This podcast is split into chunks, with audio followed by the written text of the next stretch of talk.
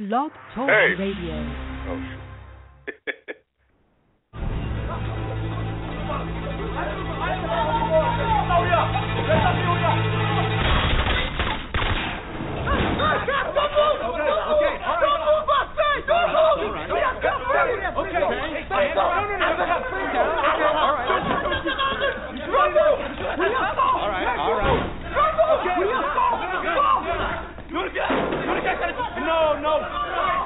是是是，可是。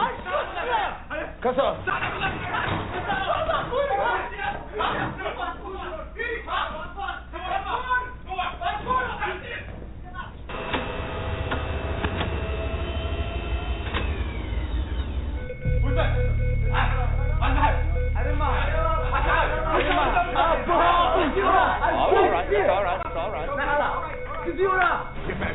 Yeah, yeah. So we here. We got a problem. We pushed the ship too hard. We're off the grid.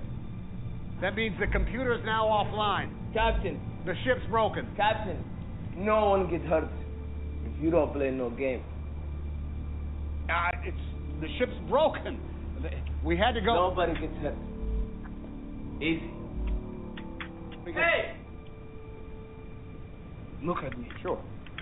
Look at me. Sure. I'm the captain now. oh,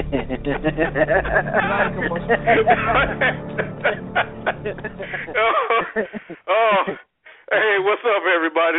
Welcome. oh, Oh my god. I, Oh I my couldn't God. keep it.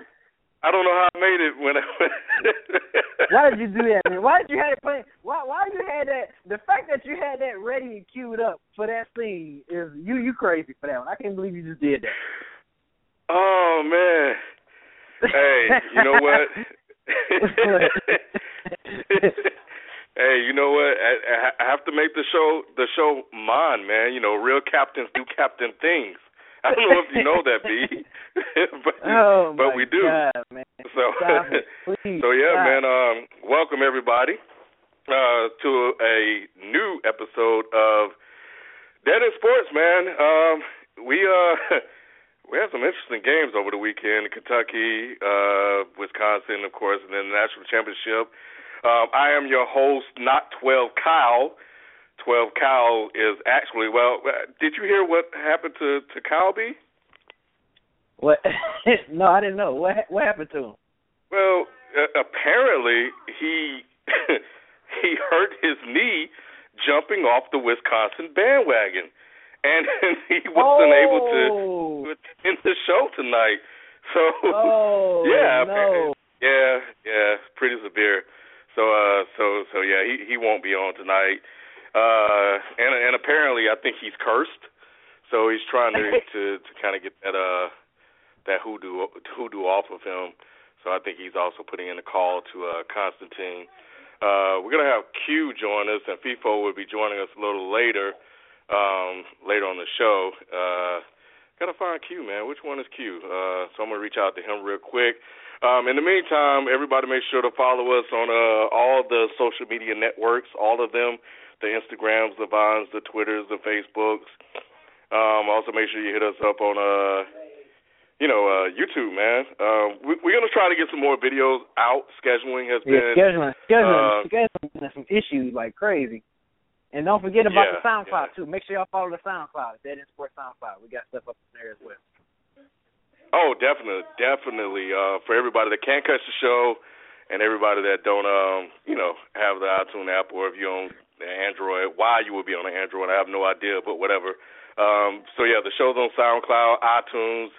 Um, we're making it available. Stitcher. It's on. It's on all the places, man. Just search for Dead in Yeah. Sports, and um, and you can check it out. Oh, oh, and the new thing that we're doing, uh, uploading them to uh to YouTube as well. Um, and that's kind of mainly for the the subscribers on the YouTube channel because I know we probably have some that don't carry over to the live show, which is which is Exactly. cool, or the podcast. So, you know, just want to put that out there for them. Um, the first one we put out there was uh was the um the one about the Final Four, which all of us were were wrong about. Um, Pretty we'll, much. We'll touch on it. Yeah, that was that was that was that was pretty bad. Um, but uh, in any event. So so um yeah, I don't, uh, Q, if you're listening, I, I don't see you, bro. Uh, yeah, Q. We'll, we'll get him online. Bring your ass. And uh. you got something so, like old granddad. Um, bring bring your ass. Yeah, yeah, you you really did. oh man, see, this is what happened when when Kyle's not on the show, man. We we hijack it like like pirates. Yeah, man, we just we we take uh, it we take it over, man. He he he he's gonna be devastated when he hear that audio in the beginning, man. I'm the captain now. I mean, you know, he shouldn't he should have forfeited. You know what I mean? I mean, it's just it's, it's how it goes. You know what I'm saying? Oh, it was so long too. yeah, I know, right? It was so long. Oh, he had to jump off the. But you know, you had you had to to to pull him in. Um, you know what, man? I'm I'm you know I'm looking to cue some music up. Um, what's give me an album uh, a song title of one of the beats you sent over. Yeah, man. Do you recall? Oh, you, man, I just, I do not. It, yeah, I don't know the names. I don't remember the name. Sometimes I just name beats just to be named them, man. Like just to go, okay, let me get this a name, make it look good. But ah, oh, goodness gracious. Okay. But speaking of, you've been slacking on your albums of the week, man. Like every week on before the show, you usually give us an album, man. What's up with that? You haven't gave us no album. I wanted to do something different, but I never figured out what the different was. So so um so I just kind of kind of went away from it, but I think it might be something that that that needs to be brought back. But you know what? I, I'm yeah. willing to uh share the spotlight with you, B, um cuz I know there's so much that comes out that that's kind of why I wanted to do it. Just the music right. in general, I felt like it would be a good spot, you know, for uh, to put it out there. But speaking of music, real quick, I did listen to the rapper Big Pew uh Pooh uh Apollo Brown joint today. And um oh, uh, word yeah, paint pictures? Yeah, yeah, yeah. You, you know what? It's something about Apollo Brown's music that makes you want to turn it up, turn it up real, real loud in the car and roll the windows down. I know, right? Because it's like you got to just give it, give it like room to breathe because it's so heavy, and and, and mm-hmm. it just pounds, and it just, it just adds so much more to the actual music. Um, and and that's what I did, man. So I, I got to give it another listen. Um, you know, I was definitely, uh, you know, good with the production on that. And um but I really got to kind of give it another listen so I can kind of tune into to what Pooh was saying. And um but yeah, so uh people check that out, man. It's just a quick listen. Only uh what, 30 30 minutes or so? I don't know if have have you yeah. heard it yet? Yeah, nine tracks. Yeah, nine tracks. It's about nine tracks. Yeah, yeah. Is Q on? Yeah, it's Uh-oh. Nah, nah, Q on yet? on. Um Oh, let's nah, let's let's talk about these be let's talk about these final four games, man. Like like You, you know what? Um, Oh, so Q sent us, uh, not Q, uh, Kyle sent sent over, um, you know, uh, the topics. But uh, but I'm tossing all that stuff to the wayside, man. Forget all that stuff he's talking about. Uh 'cause this is this is this is my show. So this is forget what. today? That's right. That's right. Um, so real quick though, uh, what did you think about the Kentucky Wisconsin game uh, Saturday? Uh, oh man. Well, for one, I mean, you know, Kentucky lost that game. I just want to touch on the fact that the officiating has been pretty much kind of, kind of bad. Not only just the Final Four, but just I guess the whole tournament. Like it's like it's been really, it's been really lackluster with the officiating this this year, man. Especially, especially, and I and I want to touch on this right quick for that Wisconsin and um and um Kentucky game. That that was a 24 second shot clock violation, and and Wisconsin got away with one. They got away. It was I think it was down like maybe like a three minutes, four minutes left to go, and um, like I I don't know if you recall like they like Wisconsin shot the ball and and the dude got the ball and like tossed it up real quick, and then the shot clock. But the he when he had the ball, if you looked at the instant replay, it was clearly at zero. Like the shot clock was clearly at zero when he touched the ball and you know and like volleyballed it back into the basket, and they still gave the bucket to Wisconsin. So I was like, I'm not saying that changed the whole dynamics of the game, but you know, ah, Wisconsin they, they got they got away with some man. It, it was crazy. I mean, I just thought the officiating was bad. The Michigan State and um and Duke game that was just a. I mean, Michigan State just just they just got outplayed. I, you can't really blame the with that one, obviously. But you know, Kentucky and Wisconsin, I think. And for some reason, even though I wanted a Duke and, and Kentucky uh, uh final championship game, because I really had a feeling if Kentucky would have played Duke, I think Kentucky would have beaten Duke. I just think Kentucky just got a better team in Wisconsin that night, and plus Wisconsin was after revenge blood, you know, from last year they lost to them. So I really think just that night Wisconsin was just a better, you know, the better team that night. Have I just really have a feeling if Wisconsin, I mean, if Kentucky would have played Duke, I'm not saying it would have been a blowout, but I just think I think Kentucky would have been so jacked up for that game. I think they would have won that game um, easily. But you know, it was it was a it was some good Final Four. I, I'm glad the Final Fours, most of the Final Fours, you know, well I guess three three out of four games were at least some good games. It came down to some crucial possessions, some crucial you know plays. You know, but like I said, except for the Duke and Michigan State game, but it was these games had me at the edge of my seat pretty much the whole time. I'm glad. That's all. That's the only thing I really wanted out of this whole tournament, at least when it got down to the final four, was that I wanted a good game. I wanted to be at the edge of my seat, like, whoa, you know, like, oh, it's oh, it's going to come down this possession. Oh, it's going to come down this possession. So I just that's all I wanted. I'm glad I got that out of this final four. But the officiating has to be better. Has to be better.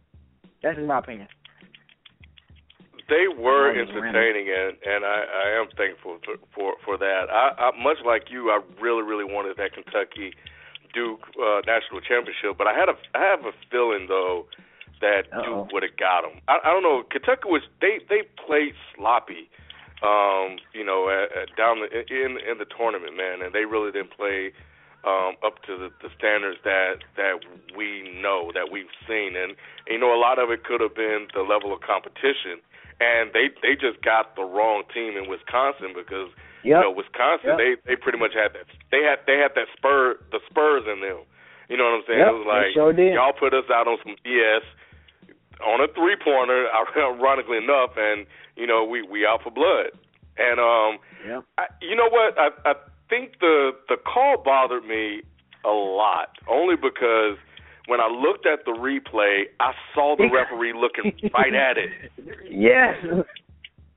It was like obvious, like, man. It was like. Was he like, was what? literally standing there watching him. But then, and in this, this, but Pete this though, Ken, didn't they? Didn't they go to instant replay to make sure they got it right? If I'm not mistaken. They couldn't. It, it was two minutes oh, they, and thirty oh, oh, or oh, oh, forty that's something. Right, that's right. That's right. Yeah. I was about to say if they went to instant replay and still got it wrong. Shame on the officiating.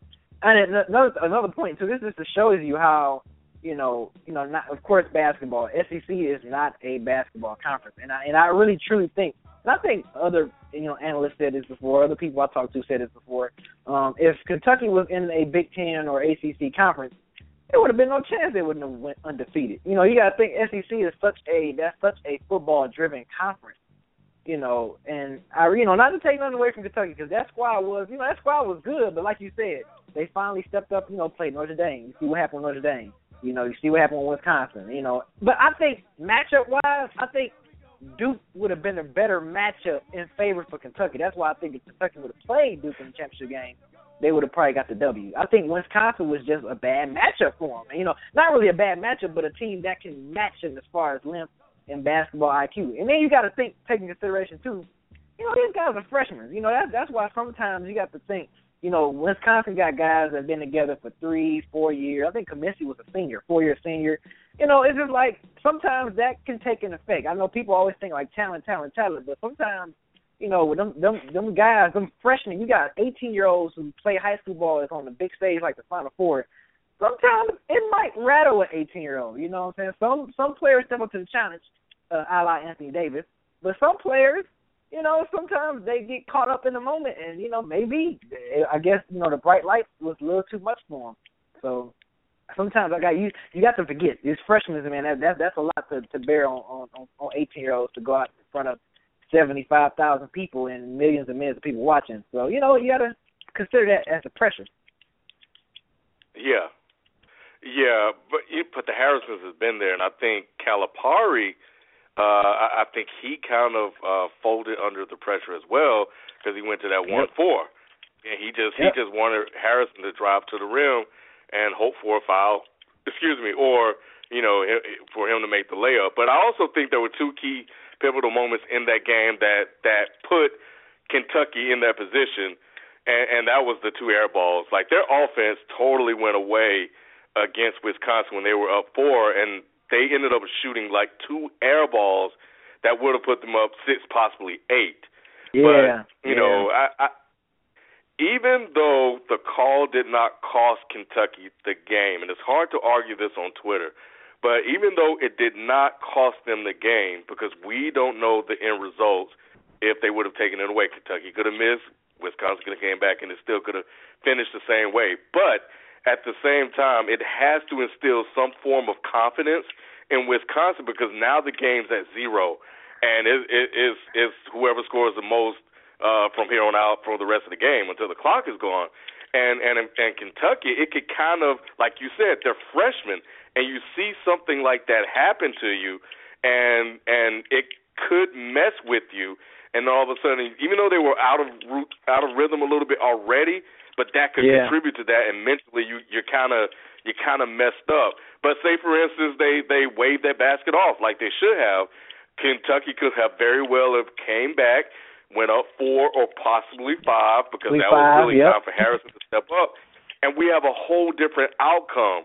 So you know, but but I think the the main issue that I have is that it's a national championship game, and calls like that they have to get right, and um and they did not, and they did it twice, which is in the national championship game. Um, and uh, I don't know if you saw the the title of the show, B, but uh, it, it's called Duke wins the national championship and Bo Ryan ain't happy. so, so oh my god. So, uh, Are you serious? I didn't even peep that. Yeah, yeah. I. I, I, I, I, hey man, hey man. Uh, it, it's my show. I, I got Q too. I'm gonna bring him on. Uh, what up, Q? I think I got him. Q. Yo, Yeah, what Yo, up, yo, what Q? yo, yo, yo. What's Good, good, man? good. Yeah. All right. Cool. Yeah, enjoying. So, um, so yeah, man. Uh, any thoughts, Q, real quick before we go to this national championship game on the uh, Kentucky Wisconsin game? Um, I felt as though, first off, I feel like Kentucky just just got beat, man. Simple as that. I think they just got beat. Uh, I think Kaminsky was able to draw Cauley-Stein out of the paint and render him basically useless. I feel as though Dekker stepped up in big moments. And uh, to your point, I think uh, I think on both sides there was bad officiating. You know what I'm saying? It's like Yep. they missed they missed a crucial like flagrant one and that could have been like a two Yeah. point swing for uh Wisconsin and then they missed a call for Kentucky. And the one thing about college basketball that they always say is that you can always bet on the officiating being equally terrible. So it makes for a good game because it's equally terrible. So this just goes back to my point that they need to professionalize referees in every sport because they hold the players up to such a high standard. Perhaps we should hold the people who can literally decide a game to a high standard. You know what I'm saying? So my Yeah. thoughts was Kentucky just got beat. Wisconsin played a great game. Kaminsky is an NBA talent. I would take him with a lottery pick, a late lottery pick, but I would definitely take him. Dekker, I think he he a good uh, role player on a good team, and uh, just congratulations to Wisconsin for beating Kentucky. So. All right, cool. So national championship, uh, we we know the results. Everybody listening, at, as of right now, they should know what happened in that game. Um, Duke ended up uh, winning that game uh, by five, I believe, 68-63. Um, but I think the story was it, it, that was a great game, and for me, it felt it finally felt good to actually just sit and watch a game and not ha- not feeling compelled to root for either team you know, I really, really, really was neutral uh, watching that, and it really felt good. Um, but I think what was interesting in that game was Bo Ryan after the game, and uh, and and he was hot, man, um, because he felt as if the referees affected the game in a way that caused them to kind of falter down the stretch. Obviously, they folded, and and Tyus Jones was simply amazing and uh and and and Allen and I would contribute them losing more to the way that they played than the officials. But I do believe that Bo Ryan has a point, and for me personally, I'm glad that he expressed it. I think coaches need to do that more. You know what I'm saying? And I understand that it could cause complications with you um, when it comes to how officials uh, may call a game for you, or you know, just just politically.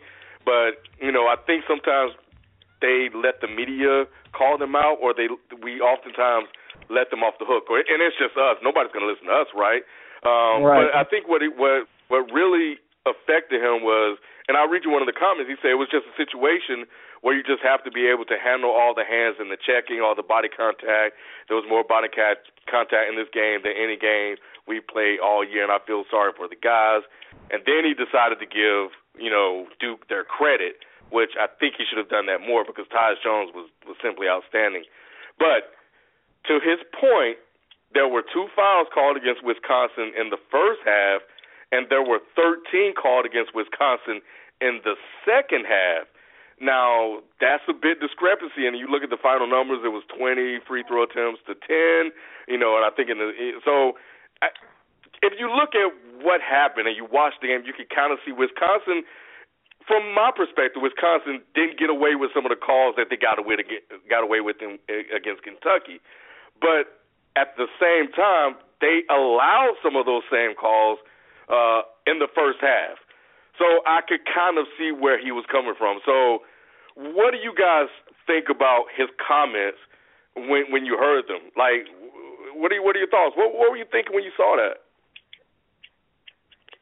I'm like you, man. Like I think it's great. It's great that uh coaches, you know, show some emotion, show some frustration about officiating. You know, sometimes I know they're afraid of the fines and they're afraid of, you know, what people are gonna say. But yeah, just like you, Ken, I'm I'm glad that he stepped up and and you know and voiced his frustration. You know what I'm saying with the officiating mm-hmm. because I'm pretty sure we're not the only ones that that that see that, and we're not the only ones that's frustrated with that. So I think kudos to him for stepping up and saying that. I love it.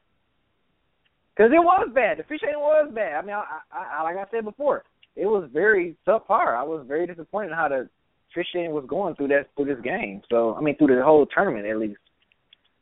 Yeah, and then you had the NCAA come out and say that you know Duke should have. I mean, Wisconsin should have been awarded the ball on a right, clear turnover right. that we all saw.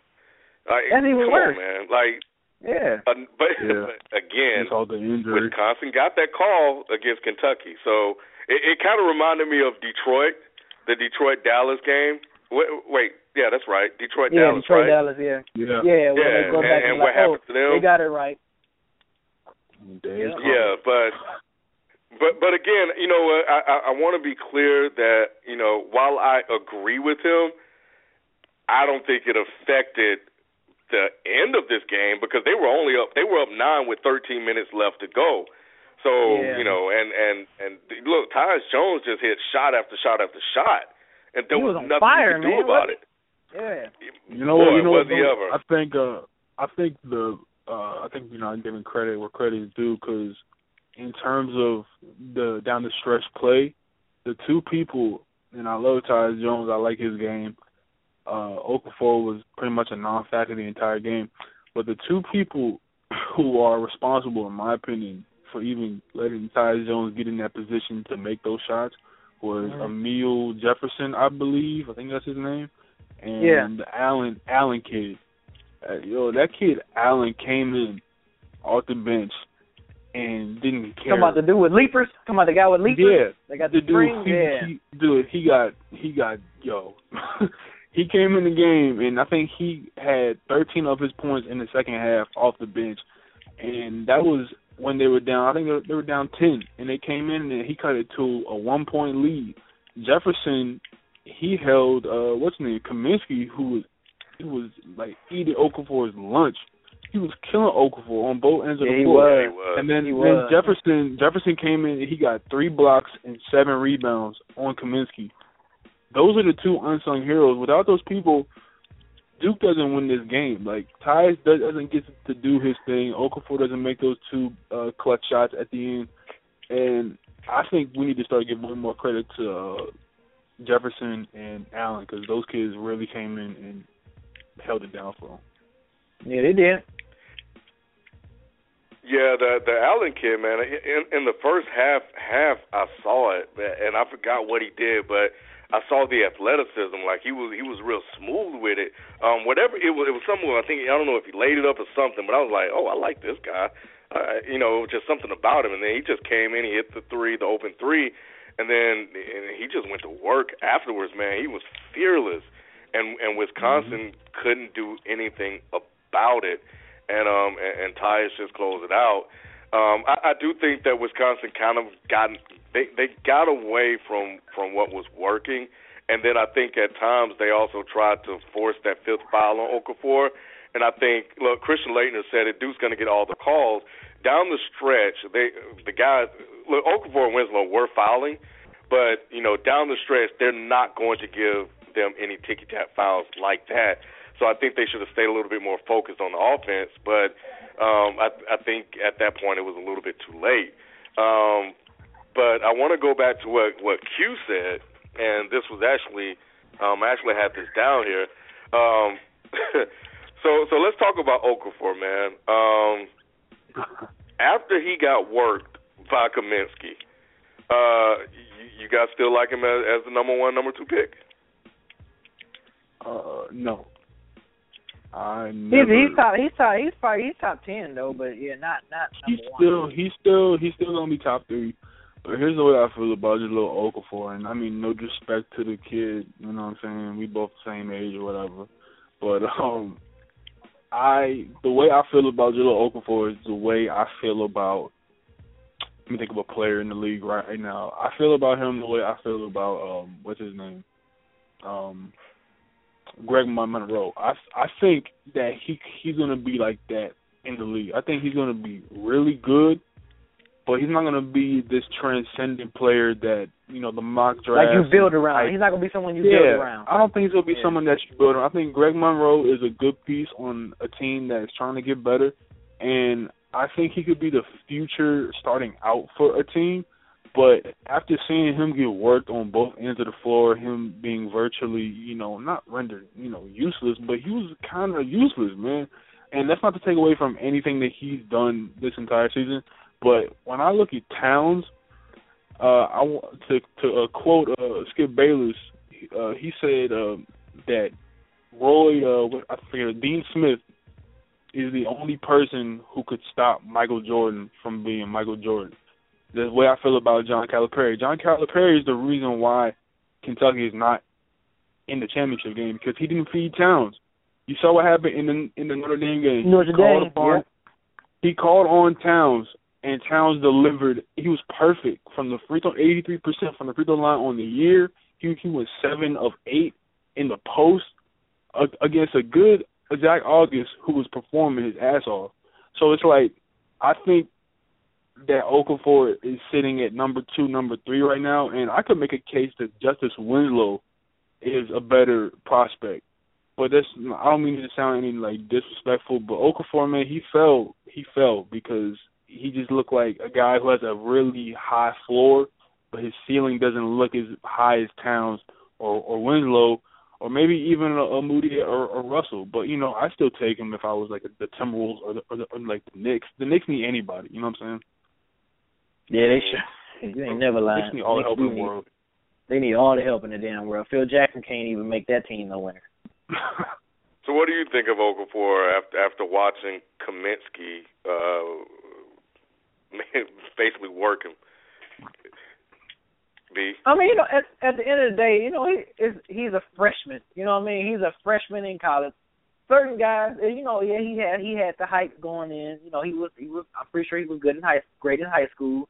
And, you know, sometimes I, I this is the reason why I think some of these guys should also come back for another year. Like, can you imagine if if Okafor come back another year and be like, you know what, we about to just run roughshod through the college basketball, you know, next year, my sophomore year, and then I can leave. Like, I think another year under his belt, you know, maybe two, which I know that's not gonna happen. But sometimes, you know, you just you. I think when you're young, sometimes your IQ is still not there yet, and I think you know, with a great coach like you know mm-hmm. Coach K, you can develop that great that great uh, basketball IQ as well as develop your skills. So I, I think a lot of these guys sometimes they just really need to stay. I understand. I understand money. You know, if you be like, hey, you going in top five, you know, draft four million you get this of money. Yeah, you know, for me, you know, it's just like that. That money, money will talk. Money will say a lot of sexy things to you. So I can understand that from the aspect, but you know, I'm just looking at it as from a basketball skill and a basketball, you know, person that watches basketball. Like if if Okafor can just stay, you know, one more year, two years, man, develop that IQ, get the IQ better. Because that I think that's another reason why Kaminsky was able to do work. Because of, I think he not only not because he was just like you know athletically better or anything like that. He had good basketball IQ. He knew he knew his spots. He knew how to guard. He knew what to do. You know, it just that's why he was making Okafor just look like you know crap. Because I think it, a lot of it had to do with IQ sometimes. You know, so you know I just think that's what happens when when Okafor go up against someone his same size with with probably a better uh, basketball IQ because you're gonna get worked. I mean, that's just what's gonna happen. So if he goes to the NBA, he really needs to work on that. He needs to work on, you know, still work on his footing some more because he has some good post game. It, it's there's always stuff you can improve.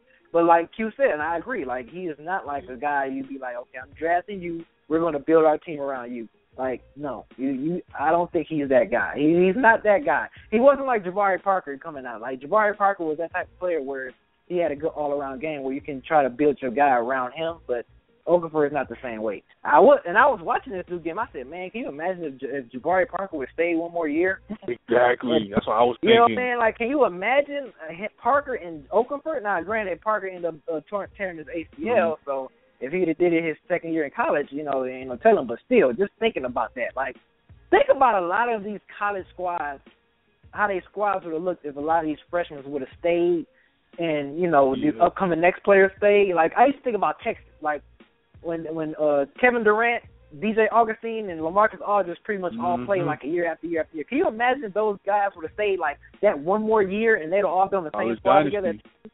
Man, like it would have been crazy dynasty. And what But you know what though? uh, uh, Kentucky would have been the greatest team of all time. ever. Because Yes, you would have had. Nerlens Noel, Anthony Davis. Anthony Davis. You would you would have had Demarcus Cousins. Yep. like Yep. I mean, but would- you know, DeMar- but they all play the same position. You know, power. yeah, yeah, yeah. But you but your five Yeah. would have been Nerlens, Anthony, um, who else from Kentucky? You would have had Bledsoe still playing. He would have been a senior when Anthony Yep. was a freshman. Like their Crazy. their B team, their B team is dominating the NBA right now. and that's ridiculous. that's what makes that that's what made that Jabari Parker Okafor situation kind of because they both play different positions. It's not like they're both power forwards or they both small forwards. Like one can be the center, the other dude can come out be the small forward, power forward. Man, dude, that would have been a nasty squad, man. They're So both from Chicago. yeah, too. Yeah, Okafor just ah, he just got to get that IQ up for me because I mean I think skill set he that's going to get better, but you got to have that good basketball IQ, man. That shit makes it makes a whole it makes everything much easier, man. Just ask San Antonio. You know what the what what, I saw was that bank shot, that Tim Duncan esque bank shot he hit against uh Michigan State, and I was like, oh wow, I, I didn't know he could do that, and I was like, oh okay, this this this guy this guy got he, he kind of made me rethink um me picking Towns the week before, and then last night happened. Um, and, and the only thing that I kept thinking about was DeMarcus Cousins. like you're gonna have to see DeMarcus Cousins in the NBA. Yep. You Yep. know, uh, you're gonna have to see like some hot. You you'll see better players than Kaminsky in the NBA. Um, probably not on a night to night basis because the five is, is not as strong as it used to be. But if you struggle, and this is no disrespect to Kaminsky, but nobody's talking about him as a top ten pick. So if you're struggling against him, you know, and and maybe it could be IQB. You, you you're you're right. It could be, and that could definitely improve him as he move along. But man, how how you gonna handle you know the the the NBA centers that do it night in and night out? They're gonna give you problems. You you you play absolutely. You play defense with your hands, and he kept mm-hmm. reaching. Kept reaching for the ball, and and that was his problem. He wasn't smart enough. Like on the fourth foul that he picked up, he he got you beat, man. They need Yep. let it go, go down the Yep. court and and do what you do. And then he couldn't That's even really IQ do much with Kaminsky on the offensive end. That's where IQ comes in. That I right think he's there. still learning. You know, Yeah. like I, I think about like he's in like all right, best case scenario, he's gonna be a Knick. All right, so you're gonna have to see Vucevic no Nerlens Noel and Joel Embiid. You're gonna have to see Gortat and Nene. You're gonna have to see Valanciunas in Toronto. But you better pray that you don't go to the Timberwolves, because then you're gonna have to see Gasol, Cousins, Mm. Aldridge, Lopez. Mm. It's it's it's gonna be murder. Like I, I don't know. Like Okafor, I, he's his like the only way he's a star is if he has like this Tim Duncan kind of deal. When Tim Duncan was at his college, I think it was Wake Forest. No one saw this. No one saw him being, Nope. you know, the guy that Nope. he was. He had good he he had good footwork, but he looked like he was going to be a solid player at best. So unless he follows like the Tim Duncan route where he he just works to the point where he can get better and better and better each year, I think he's gonna need a mentor. And the best situation for him is to fall in the draft and go to a team, which is not gonna happen, that has a mentor. Because like Duncan had D Rob, and D Rob taught him how to play Yep. with a chip on his shoulder, taught him how to, you know, bang in in the paint. And Okafor, in my opinion, he's a defensive liability. He doesn't make enough free throws. And the only thing he has going for him right now is apparently they say he has a good IQ, so I'll give him that. He has an IQ and he has good footwork, but you need to work on defense and shooting your free throws. And he needs to step away from front, from the basket uh, occasionally because he, he can't just be a one passing player. You need like Gasol can hit like a 18 footer, you know. Even Noel can start to average. I think he's aver- averaging like three 15 footers a game now. He came into the NBA with no shot, so he has to work on his game. But I think he's he's gonna be okay. I still think he's gonna be a lottery pick, top three easily. But he has to work on his defense and shooting free throws because Towns hit 83%. Okafor is like like, what 52. It's not even Yep. close. Yep.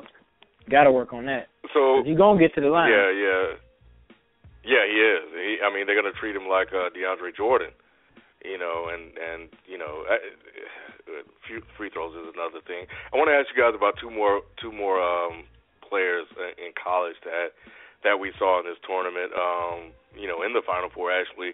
Uh, Frank Kaminsky. Um, what do you guys think about him? And and do you think he's a lottery pick or uh, more of a mid round to, to late round pick? Because think about this for a second.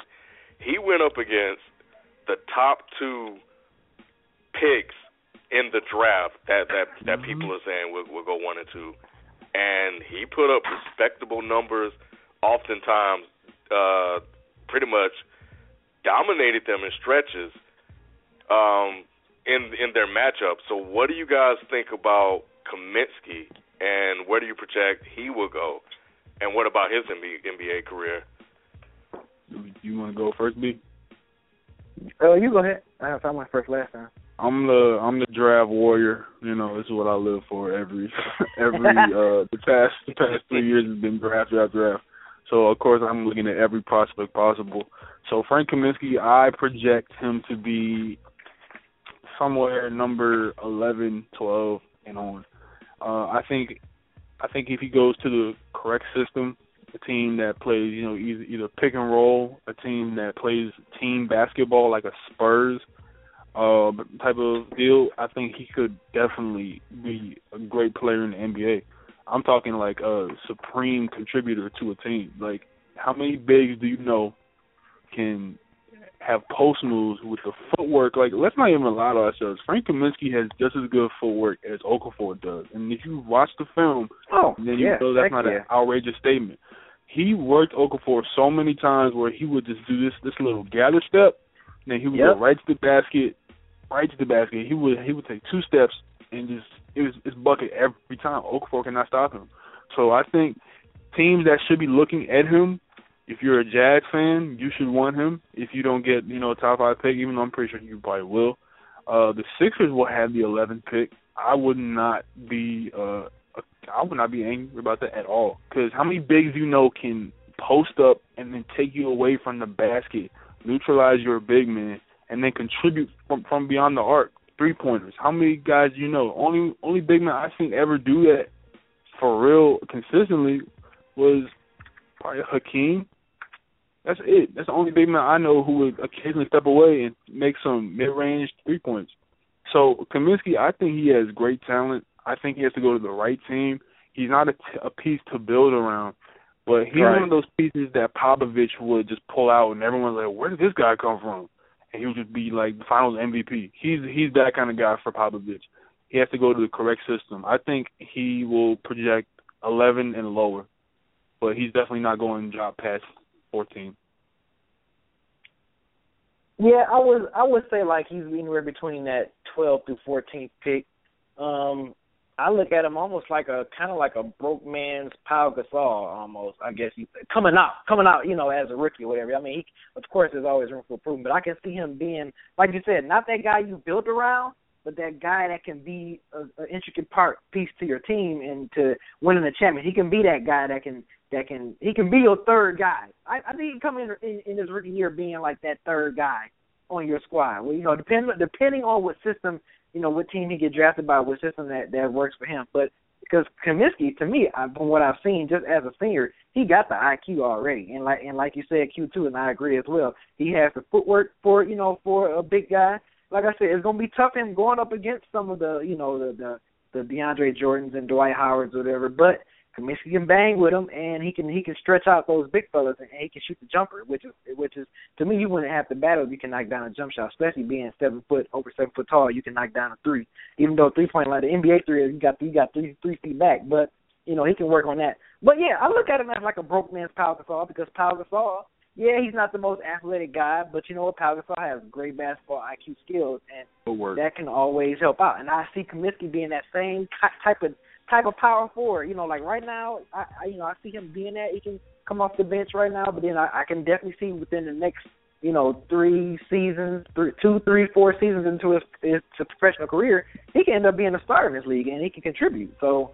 Yeah, but yeah, just like you, yeah, like around the twelve, thirteen, fourteen, you know, maybe 15. Depends on how stupid some of these GMs are. He, I can see him dropping to 15, but because they'd be afraid of him not being athletic enough or quick enough or whatever. So, you know, I but think he's I, I, I think he's a great pick if you were like yeah, think about like De- like Detroit because I know Detroit wants to get rid of Mon- Monroe or uh Drummond for for some good picks no, and you all Drummond, need Drummond's picks. not going nowhere. I think right now they gonna kind Monroe- of stick with Drummond. But Monroe, I think if Van Gundy got a decision to make. He's gonna have to either think about either he's gonna keep Reggie Jackson or or, or Greg Monroe. So Yeah, uh, I I think don't if know. you're Detroit or Spurs, you But would Drummond, Drummond is kind of like off limits now at this point. Like right now, he's like untouchable. Like everyone's double double touchable except for- machine, man. Yeah, yeah, yeah. He he's untouchable at this point. He's he's he's like our he's our Calvin Johnson for basketball right now. Like he's untouchable. You know what? What what I noticed about Kaminsky is is um his game because he can hit that outside shot is ready for this new NBA, and I think that that adds a lot of value to him. And um and the fact that he was able to do what he did against the the two top two picks in the draft, um, based on projections right now, I, I think speaks volumes. And he didn't shy away; he's extremely competitive and and people are like that. So I, I you know I, I agree. I think he he he showed a lot to me, and I think he because every time I, I I doubted him, um, he he got the best of of the two guys that everybody's you know raving about. So um and and you know yeah, truth be told, they're young, and um his experience came came into play. But um, but he he you, you got to give him give him credit for that. Um, the the last guy, and then we'll we'll kind of move on um, who I think is is my favorite player coming out of the NBA is Justice Justice Winslow, and um Mhm. and, and I I think I would I would take him and uh, if I didn't need a center, I he would he would be my number one pick. I really, Really? like this kid. He, he does so much on the floor, man. Um, he, he gets steals, he blocks shots. He's not the best shooter, but I think that'll come with time. Um, not the best Mhm. free throw shooter. Again, I think that's something that he'll improve on.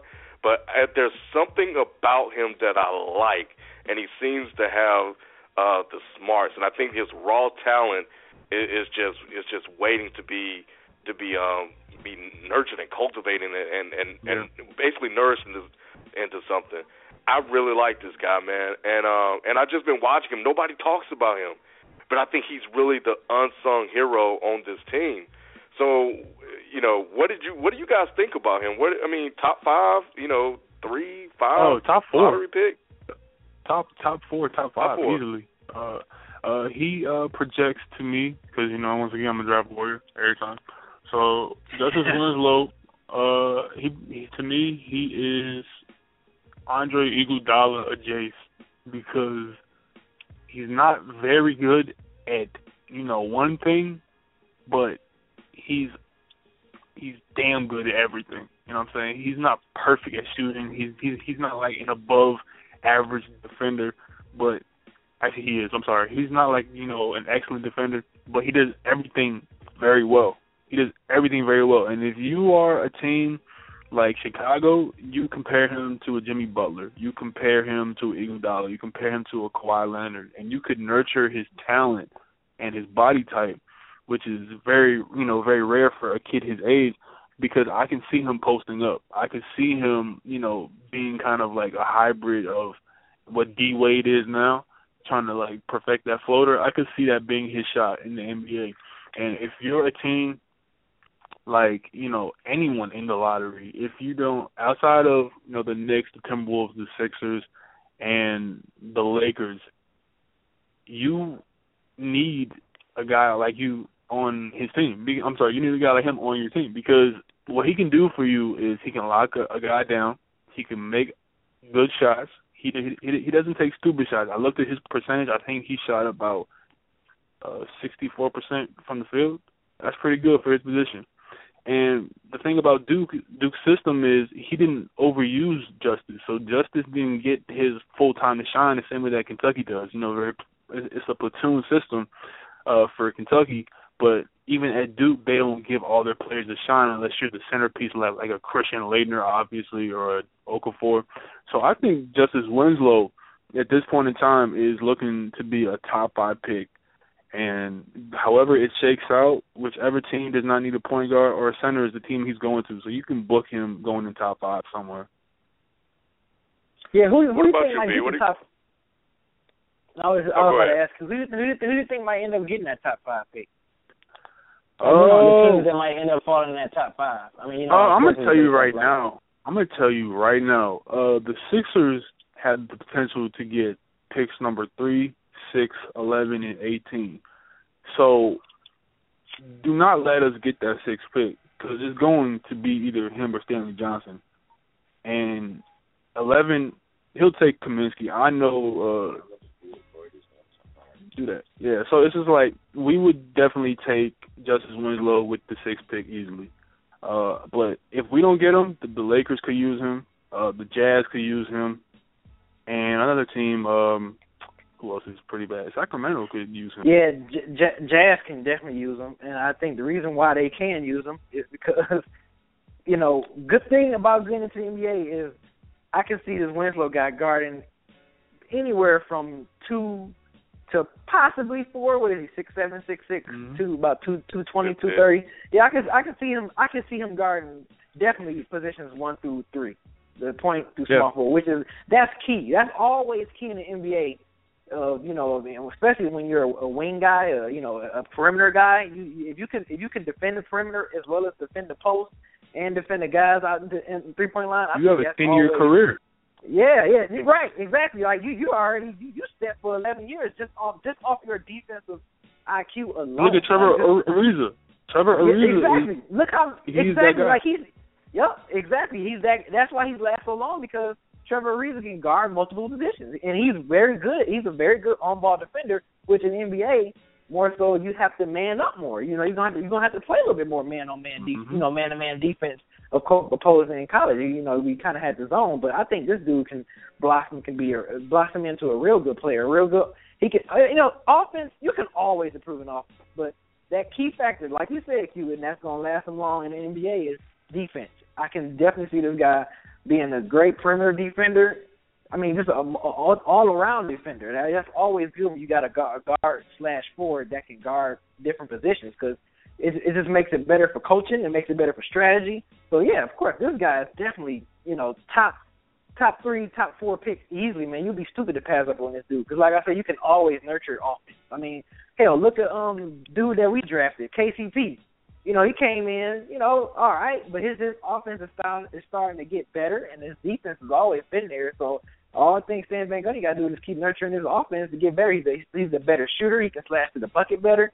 So I think the same guy the same way with this dude. He can come in and be a, and be immediate impact for a team. I would love for Detroit to get him.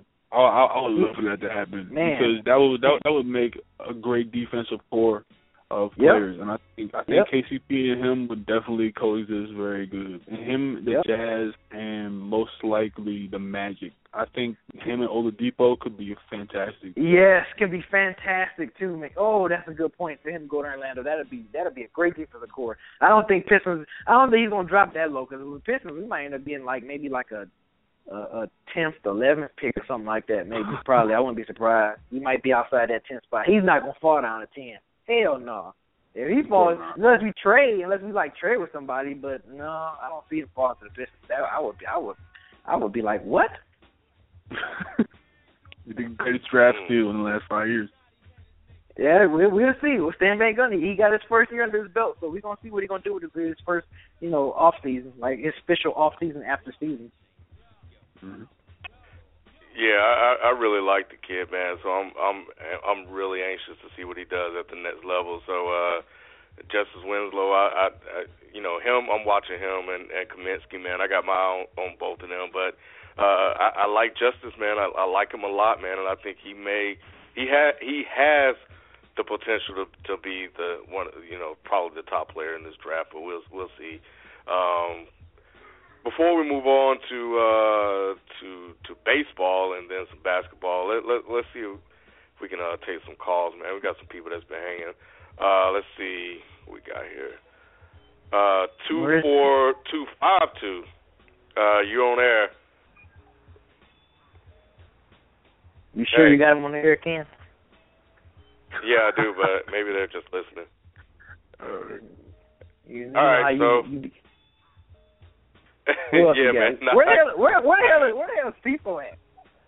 I have no idea, but I'm gonna put them back on mute though. Uh let's see. Um Who else Hey, five one six. You're on you're on air with uh, Dead End Sports. What's your name? Where you calling from? Yeah, this is Randy. I'm from Long Island.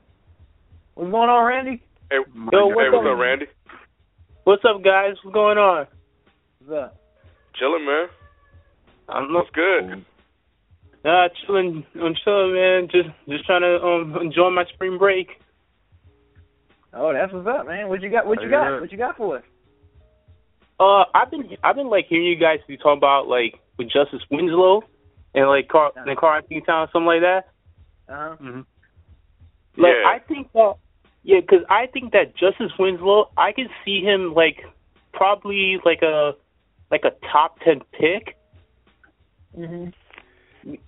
Because thi- I mean this kid is this, this kid is like on is really really special because this kid can defend both ends of the floor. Because I could see he's kind of remind me like of like a Grant Hill, something like that. Hmm. That's an interesting comparison. That's yeah, that is an interesting comparison. Yeah. I I wouldn't I wouldn't have picked I- that one, but uh I could. Pro- I don't know if I can see that just yet. I, I think On, it, the, on, kind of on, the, on the de- on the defensive side, I definitely can see it. I can see I can see why he would say that. I don't know Yeah. about offensively though. Grant Hill was a beast offensively. Right, I can see I can Right. see why he say that on the defensive end. I can see that. De- de- definitely. But I think that like with just Winslow, i- if he goes like into the right the right team, boy, Mhm. this kid he could be like a, I think like a like a third option. He could be like a third option or maybe like a second option, or sec or second option player. Okay, I can you know that. I, hey, if you if you're in the top ten pick, you got to be some sort of a, a slightly immediate impact to your team. I, I would I would assume if you if you if you pick that high in the draft. So yeah, you have a point. Well, yeah, and I think um it it you know, and I, I look, it depends on the system, um, of Mhm. course, and what what they'll need for him to do. Um, I've seen people compare him to Kawhi Leonard. Um, Oh, yeah, yeah. and yeah, so you know, I I think it all remains to be seen. But I think you know what what what Q said earlier uh, just really kind of stands out to me is that he can he can do um he can do a little bit of everything. Like he's not great at one thing, but he can do everything like everything good. You know what I'm saying? And I think just over time, you know, he he can hopefully improve and be that transition that that that guy that teams can rely on, like Kawhi Leonard is turning into as we see right now. But um, mm-hmm. but I think definitely the raw talent is there, and um, Grant Grant Hill is interesting. I think when you said that, I was thinking offense. I wasn't thinking about defense. So right. um, I think you know B yeah. wrapping some clarity around that was what made a lot of sense. Cause I thought, because for me, when I compared him to Grant Hill, I see him more like like on the defense side. I don't see him right. there on on the offense. He still has to work, like he still has to work on like like like like his like his shoot like his shoot like his shots. But but in time, I give him in time he could be really like, like really good with like with a mid range shot and more and more like on his three on his three point shooting. I mean, I he shot Jimmy over forty for three. I, I like I Jimmy Butler though. I, I think that's. I think one. he's Jimmy Butler. I really think he's Jimmy Butler because if you look at what Jimmy Butler does, Jimmy Butler is the Swiss Army knife for Chicago. What Tom Thibodeau needs him to do, hey yo, Jimmy, go out there and lock him down. Yo, Jimmy, we we need a three. Jimmy, we need you to get to the bucket. He does everything very well. He's not an elite scorer. He's not an elite like uh lockdown defender, but he has the capabilities at every single moment to do anything that his coach needs him to do. So Justice, I think he I think he projects to be a guy on a team that you know, Justice, we we need you to lock him down. Justice, we we need we need a bucket. We need you to come up big. I think he projects to be like a him or a Kawhi or Iguodala. Well, I think the other thing is you'll you'll look up and then he'll have 14, 15 points, and you don't Yeah. really know where it came from. you know what I mean? Matter of fact, no, no, no. His his comparative. Forget everything I said. He's Wes Matthews. That's what he is. I Mm. think. I think he's Matthews. Wes Matthews. I think he's Wes Matthews because I, I I really don't think we've even seen half of his potential. I think that he has a potential three point shot that we haven't even really seen yet. He shot forty percent from three. Wes I was just Matthews. about to say that. I was about to say Matthews. I think is a better shooter, a pure shooter than he is. But that's all I was getting ready Yeah. to say that. But you, yeah, you- Uh-huh. you peaked it. he he led uh Matthews led the league in most threes made. I think with I think uh Justice has the most threes made on Duke this season, and that's only in a limited role behind the arc. They had to put him in, in the paint uh coming into the tournament because I think um they knew they were going to have some defensive liabilities or whatever, and then he ended up locking people down. So I think his comparative is a slightly less better shooter than Wes Matthews, and that's and and and, and that's great because Wes Matthews is like the third best player on his team. So Yep. Yep. All right, cool, man. You got it. You have anything else for us, uh, Randy? Yeah, like with me, like for me, for me, me being a Knicks fan is also so god awful. Like if it was if I if we get to like number one pick, I would definitely take Karl-Anthony Towns over Jahlil Okafor because because Karl-Anthony Towns is is a better like you guys said a, a better free throw shooter, and that's something that we need when when it comes to like in the fourth quarter. Because when I was watching Jahlil Okafor like um like going against um Wisconsin, he you you can't just get can keep getting shot down by by Frank Kaminsky. Like if you if, if you're gonna be that guy to be reliable when it really counts in the fourth quarter and you're getting foul, in foul trouble, how are you gonna? Pro- I don't know how he would project in being in the in how he would do well like in, in the NBA when when all guys all guys centers are gonna body you and keep trying to follow you out. Well, unfortunately, Randy, uh, you're a Knicks fan, and we all know that they're going to take him. So you're just going to have to live with the results, man. I know. but I hope But I think- don't but blow he, he's going to be all right, though, man. He, he's going to be all right. I, I think he he's young. He, he has he has a, he has a lot to learn, and I think uh, you know the, the guys in the NBA they're professionals. I think he's if he's open to learning, um, I, I think he'll be all right. Also, I mean, because as, long as he needs to develop his free throws, his his free, his free throws and and focus more on his defense and defending the back, defend the, the paint, he could he he could do well, but the Knicks need all the I, my Knicks need all the help in any position. yeah, really, yeah, I feel you. Really, I'm just really just making me so depressed not even watching watching ball. Yeah, y'all need well, the top two. You know what? Now. Yeah, yeah, and and, and Randy, it, it, it's almost mm-hmm. over, man. So um, you got about two weeks left of, of misery, and then yes. uh, and then you know you just uh, you know see what happens in the off season. So uh, appreciate the call, man. We gotta um, jump to a couple more topics and pick up a few, few more calls, man. So I uh, appreciate you uh, calling in and checking out the show. No problem, guys. Peace. All right. Good luck with those Knicks. Peace. All right, Peace. Oh, we need all the help. all right. Uh, okay, guys. So uh, real quick, let's let's jump to this, and then we'll we'll take another call. Um, Major League Baseball opened yesterday. Uh, you know, and um, you know, baseball has its moments, mainly when it comes to the World Series. Um, they, they struggle with, um, you know, of course, uh, the games being it, it, it extremely long, uh, et cetera, et cetera. But uh, but nevertheless, uh, it, it opened yesterday, and to a lot of fanfare, I think Hanley Ramirez hit two home runs, including the grand slam. Dustin Pedroia hit two home runs uh, in the same game um, as well. But I think one of the stories of the day was Alex Rodriguez making his return yesterday. And from the reports that I've read, and I didn't get a chance to hear it, um, I watched the stream of the game, uh, but I didn't get a chance to actually hear um, much of how they received him. But based on what I've seen, he got a pretty warm, warm reception, man. So, um, you know, based on that story, I mean, were you guys surprised to hear them accept him with I guess open arms. I mean, did that kind of shock you considering everything that he's been through? Of course not. It's New York, it's New really? York City. They nah, of course not. It's New York City, man. They forgive everything if you've given them championships. They forgive everything. Uh unless, you know, you you've done something so heinous like, you know, you pulled a Aaron Hernandez or, you know, some wild like that, they'll then they'll forgive you. I mean, uh A Rod, what he did you know, the whole PEDs and whatnot.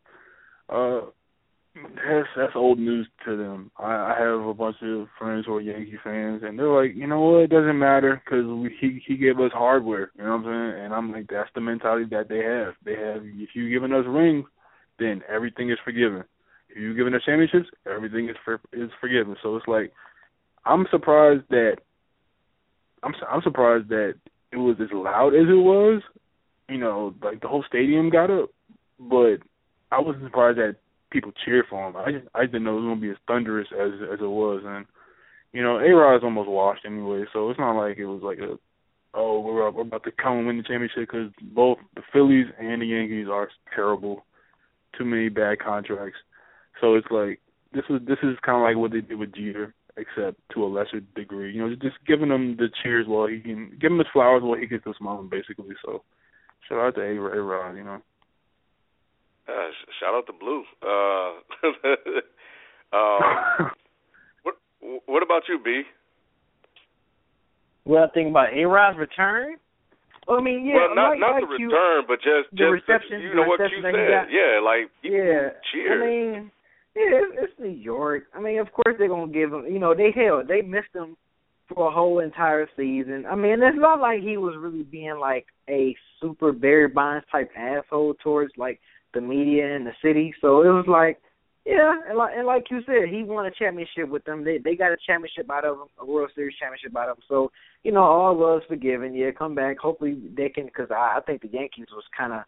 Did they even make the playoffs last year? I mean, I don't no. know. I don't even think the Yankees ah. was not was pretty. Yeah, it was pretty much like non-relevant last last year. So of course Yankees like, hey, we got A Rod back, we can probably do something. And now it's gonna be interesting to see if they're gonna use him as a designated hitter more so because he's not playing third base no more. He's playing first base. And usually, mm-hmm. once you play first base, you know, just like you said, you're starting to be washed up athletically. Like once you play first base and be a, a DH, they they're pretty much saying, uh, you can't really do much out there athletically no more, buddy. So you know, the closer first you get base, to home, the more you right. like realize exactly. that you about almost out the door. See, third base, you gotta kind of, you gotta kind of still be a little bit, you know, you know, lateral quick a little bit. But first base, you really don't have to do much because you got that Yeah, shortstop that's helping you, and you got that, and you got that uh, second base that's helping. you. So, you know, once they put you on that first base and DH, it's like, okay, buddy, you, you getting kind of kind of the end of your career. Me personally, I was really more impressed with Sonny Gray from Oakland A's pitching. He uh, pitched eight innings, only gave up one hit, and uh only one one base on balls, and he and he it was a shutout. So I was like, anytime when I see pitchers throwing shutouts and pitching for more than seven innings, I'm impressed with that. So, but yeah, A Rod, that A Rod situation, man, I was just like, uh, you know, it's it's it's nothing like shocking. It didn't it didn't make me side eye when I saw that he got the warm reception. It's New York, all is well. Yeah, everyone deserves a second chance, especially if you get if you get a championship in the city of New York. If Eli had two horrible seasons and he come back and get a Super Bowl in the next season and do something stupid and come back, they're gonna give him, you know, call they're gonna give him a standing ovation. Yeah, they're gonna give him a top standing five cool quarterback list. He'll do everything. Right. I mean, uh, you know what I'm saying? Like you you you got two championships in the city of New York. You're gonna be pretty much okay, no matter what you do in the city. You're York. you're So- immortal in certain cities if you, if you win a championship. So it's like Yeah, oh, oh, exactly, exactly. Yeah, and New York is one of those cities, so you know it, it didn't surprise me at all, Ken. Not one bit. I was a little shocked, man, because you know, I mean, he, he it's not like he's actually been really, really good, and um, and you know, he's actually been costing them a lot of money. So I was a little, little shocked that, you know, they did, uh, you know, like you said, it was it was as thunderous as it was. Um, but you know, I, it, you know, it, it, I guess it is what it is. Um, I think it's it's past us now, and I guess baseball will go on.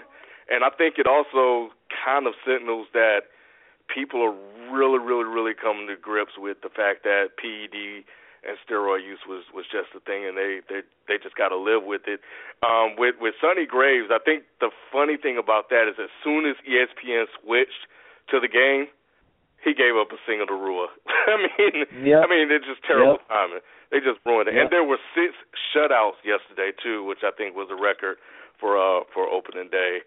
So um so anyway, but yeah, I just kind of wanted to to you know baseball opened the season yesterday. I think it, it's only right that we acknowledge it. Um and you know definitely try to you know get more into what's going on in Major League Baseball, especially since I'm gonna win the baseball fantasy the fantasy baseball league this year anyway. Uh, whatever. all right, let's uh, let's grab another. Yeah, let's grab another call. Uh, whoa, whoa! I think we just well, let's see what's going on here. Hey, uh, four one zero. You're on line with Dead End Sports. What's the name? Where you calling from? What's going on, gentlemen? It's AJ from Baltimore. Hey, what's going on, AJ? Hey, what's good, AJ? Not much, man. I'm just I'm just here watching the uh the Spurs whoop on the Thunder, like thirty fucking points. Mm. Terrible. Man, Uh, Westbrook has a triple getting- double yet? Uh, no, but he's working on it. It ain't gonna mean nothing if you don't get that supposed to be W. That's all that matters. That's all It that don't mean nothing if you don't get that W. You get the triple. double. He Oh, got that's triple double against the. Rockets, and didn't even get get that W. double. Yep. Oh man. You know what? Um, I'm I'm I'm glad you brought that up because that's actually a topic. So I think we're gonna just, let's just jump into it. I don't know what you called about AJ, but you brought up Westbrook is your fault.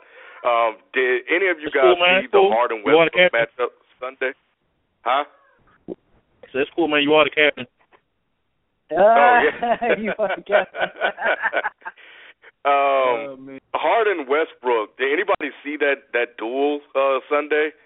Um, Yeah, I- I watched Westbrook, of course, went for another triple double, but, but Double, Harden, man, Harden had 41. He had 41. Mhm. man. But did did you see him close though, B? Like he Yeah, hit two yeah. threes cold blood. and then a smooth step back jumper. Back, yep, yep. Like it wasn't nothing. blood. Like he did, he he he did it. He was like, man, I do this. This is what I do. Cold blood. so, did he just basically shut Westbrook down when it comes to MVP talk? And is this really a two man race now between him and Curry? I mean, Yeah, it is. Major. I mean, I been- think- okay. It's Nah, been like since the first week, man. Like, I don't like people try to interject LBJ and you know Russell. No, Like, I love No. I I love Russ and I love LeBron to an extent now. But you know, when it comes to Harden and Curry, it's been them since day one. And the reason why, in for those who want to say LeBron, I, I've seen a lot of people say LeBron and, and Russ. What makes Really? him MVP? I'm so serious. I've I've seen I've seen LeBron talk. I've seen Russ. and He deserves it. The reason why Harden and If Curry you are wanted to, I'm just saying. What's that noise? Who's that talking? Oh, Ralph, Ralph. Oh, Oh, oh, y'all put me on on- finally. Yeah, you Yeah, on- yeah, you on- we're Yo, yo, Hush up, man. Hush up. Hush. Q was talking. No, it's all good. It's all Oh, good. my- No, so, so, Yeah, I Absolutely. didn't know. My bad. Yo, so the reason why That's all Curry. I, I, I and didn't Harden since since since week one, you know, it started to pick up, and we were like, okay, these are gonna be the two guys to duke it out. Uh, Curry and Harden have been the most valuable players on their team. They're the people who keep the wheels turning. Harden's case is Dwight Howard's been out for about seventy percent of the season, and who's his second scoring option? Outside of what? No one. Patrick Beverley is not a Patrick scorer. Beverley out about Terrence- Patrick Beverley, Terrence Jones. He's been out. Terrence. Jones is not a scorer. Or, or What about Josh Smith? What about Josh Smith? Oh God! Oh God! Don't don't. I mean, ever, don't I, ever do I, it. and to be honest with you, based on that, I would give the MVP to James Harden just because, for one, he like you said, he's Dwight Howard's been out pretty much seventy percent of the season. Terrence Jones been out, Mhm. and they're in second place in the tough Western Conference. Like he's still been able to keep that team in the top rankings in the Western Conference. It's not like they're number eight seed or six seed or a Mhm. seven seed.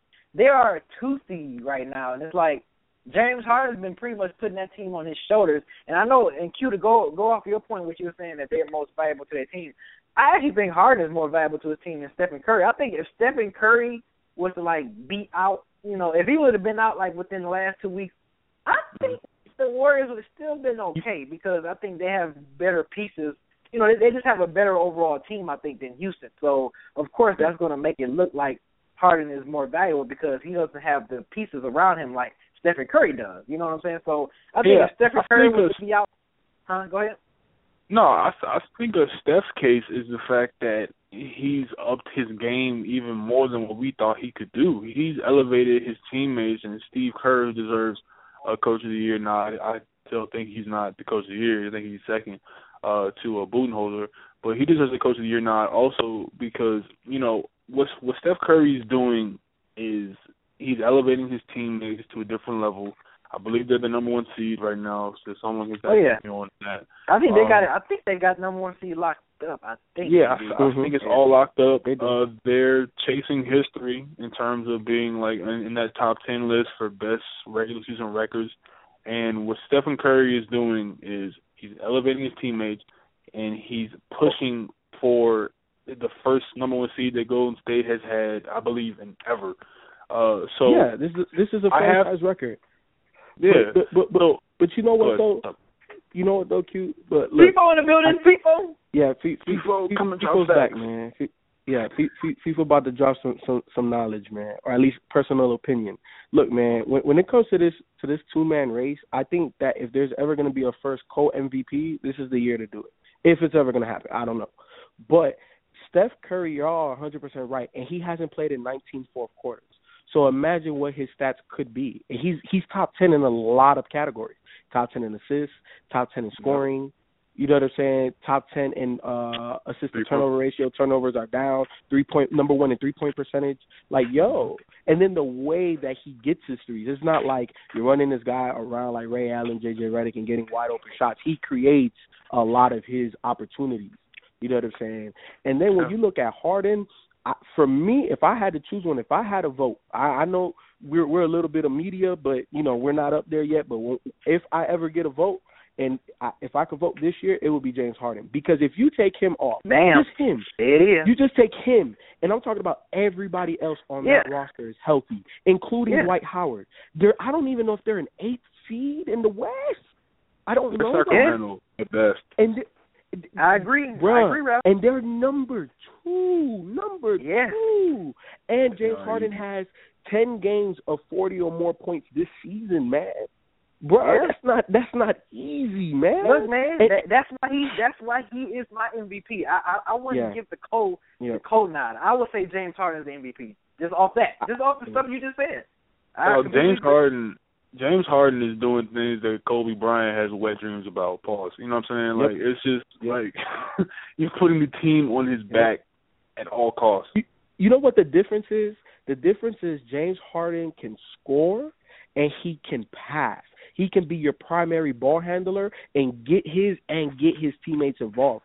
Kobe's not the playmaker James Harden is. And this is what I've been saying for years. This is this is why I mm. said Kobe to me, you know, like like like like even three years ago, who would I take? I don't think I would take Kobe. You know what I'm saying? Just because of where he is in his career. And to me, James Harden, I think last year was a better two guard. What shit Kobe hasn't played in two years. But either way, James Harden has by far elevated himself as hands down the best two guard in the NBA. And there's no And you know, and, and you know what? You know, you know what? Two people. He's also stepped up his defense a little bit. Like I've seen, it's been I've been, moments. hey, Go, hey, it's been hey, moments going into the fourth quarter where I'm like, yeah, I'm like, damn, Harden was locking dude up. Like you know, it it, it was moments where I was like, is that Harden playing defense? I thought it was man. Patrick Beverley because I saw the hair. But then when I looked, I saw I'm like, oh shit, that's James Mhm. Harden. I said, okay, James Mhm. Harden showing fools he can play some D. He played You know what- you know what- you know what? to win the I'm gonna MVP. You know what? Honestly, I think the best comparative, honestly, the best comparative for James Harden doing this season, and this is really high praise coming from me. I rarely ever compare this guy to anything. He's on that Allen Iverson 2001 esque run right right now. Without Allen Iverson on that Sixers team, that team Yeah, they're nothing. garbage. They're they're That- they're that team- that team is NBDL. They're garbage. NBDL team. that team much. is garbage. Without James Harden, they're But you like know what though? the, the Rockets are Phoenix, man. Like the Rockets are the Yeah. Suns without James Harden. But you you know what? I, I I think it's gonna be interesting watching this in the playoffs because James Harden hasn't had much success in the playoffs. You know what I'm saying? So so he's having a great season, but the playoffs is a whole different animal because now teams can key in on just you. Like I don't have to think about you. Then Anthony Davis next night, Tim Duncan after that. Then you know what I'm saying? Like, I don't have to continuously change and play different defense. I know what you're gonna do. I know what you're going to do, and and, and, and I know that that's really difficult from experience. I played in a tournament where we played the same team four times. Bro, by that fourth game, we scored 28, 30 points against each other. We knew exactly what, like, how to shut each other down. That is difficult, bro, to win four games. So I think that makes it easier to shut down Harden, and Harden needs help. Now, Josh Smith has elevated his play since he's been with the Rockets. Dwight looks a little spry. He looked like he got a little pep in his step. So if they could put it together around James, bruh, it I think I think the Rockets are truly a contender, but I'm not I don't know that's a lot of ifs. That's a lot of ifs because you're talking about your star has not had success. You you're incorporating a guy off of injury and a guy that has been inconsistent in his play his whole career. So, you know, that's a Yeah, lot of ifs and and- you're losing Beverley. Yeah, And I and, forgot I about think AJ, people man. will only AJ on is AJ you still around, AJ? Yeah, man. I, Yo, I'm oh, listening. okay. My bad. We just we just like just took You over went with it. whatever It's you was cool. about to ask something and when you mentioned James Harden and stuff, we just took over that whole damn conversation. My The bad. whole operation down. That's cool. It's it's it's so organic. I love it. I love it. I mean, you kind of lost me, people, on that that one Kobe part about him not being ever being as good as a playmaker, but I definitely agree that James Harden is uh he's the best two guard in the league right now. Um, I'm totally with y'all on this on the point. Just based off the fact if you look at the the whole season, Harden and Curry have been doing this shit since like November at the Yep. latest, and Westbrook and LeBron didn't really come on until after the All Star break. Um, I love Russell, man. I think what he's doing is maybe historic and definitely some otherworldly type crap. Um, I don't really give a fuck about LeBron, but that's besides the point. But yeah, but yeah, Harden and uh Harden and Curry definitely got it. But I, if I had to give it to somebody, I'd probably give it to Curry. I mean, he's on the best. He's on the best team, but they are. He's clearly the best player on the best team, and they do have the best record. So he has so many of those Vine moments. Harden does too, Yeah. but I, I, I, I gotta give it to Curry. Damn, It's- it's- Curry. it's good. Okay. Did you? Hey, uh, AJ, did you actually have uh, a, a question, like an, another question um, for us? Yeah, I know man. we kind of Um, hijacked the call. Yeah, Uh, we did. actually, um, I did. Uh, I, I remember could you mentioned uh, Bo's uh, his, his his press his after the game press conference with uh, Wisconsin with the, with the uh, the players, and you know it was a good game. Really loved it, but I'm not going to get too far, in and I don't take too much of your time. But something that did bother me uh, after the game, after the com- press conference was over, Chris Webber and Jay Bilas and or Bilas and a couple of them ESPN dudes they they they, they criticized Wisconsin, both the coach and the team, because they claimed that the way they were handling the press conference was low character. I think you know Frank, you know, kind of felt for him. He had his head down the whole time, and somebody asked him something about was Duke any harder to guard this time defensively than they were last time. He just said no, and and and they criticized him for giving one word answers and for Bo's comment about that, that whole rent a player crap and getting at the one guy because he said he asked him about how do you feel about officiating, and Bo was like, obviously, if I I'm not going to criticize the refs, so don't ask me that. You know that that kind of bothered me because um, you know like like they, literally left the court and went straight to a press conference. Like, I don't even think these guys had time to cry. You know they came so close last year, came even closer this year. You know I'm pretty sure they like they beat Kentucky, so they probably had the championship on their minds. I actually thought they would come out flat because of that, but they didn't. And and and they played hard, man. Like they played really hard, and I don't know. I just got really upset about that. Like, I mean, the media, as fans, I guess we really do want all access, and you want to peek behind the curtain and see into the world of athletes and how these guys act and how these guys portray themselves. But when you do something, or when they say things that might not like a society as a whole might not think is wholesome or appropriate, we immediately immediately jump on them and attack them for it.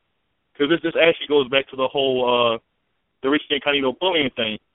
You know, a lot of um a lot of people uh were pissed was no, they were really pissed off about it and saying what he did was wrong and I didn't think he went over the line, but a lot of NFL players or the guys former former players were kinda you know, they weren't as hype about it. It's like this kind of shit happens. Like you gotta Mm-hmm. I mean, it just happens. And I just think like athletes, man, because I played football in high school and college, and mentally, man, like it's just different. Like we're different. I said we, like I'm playing. They're different than us.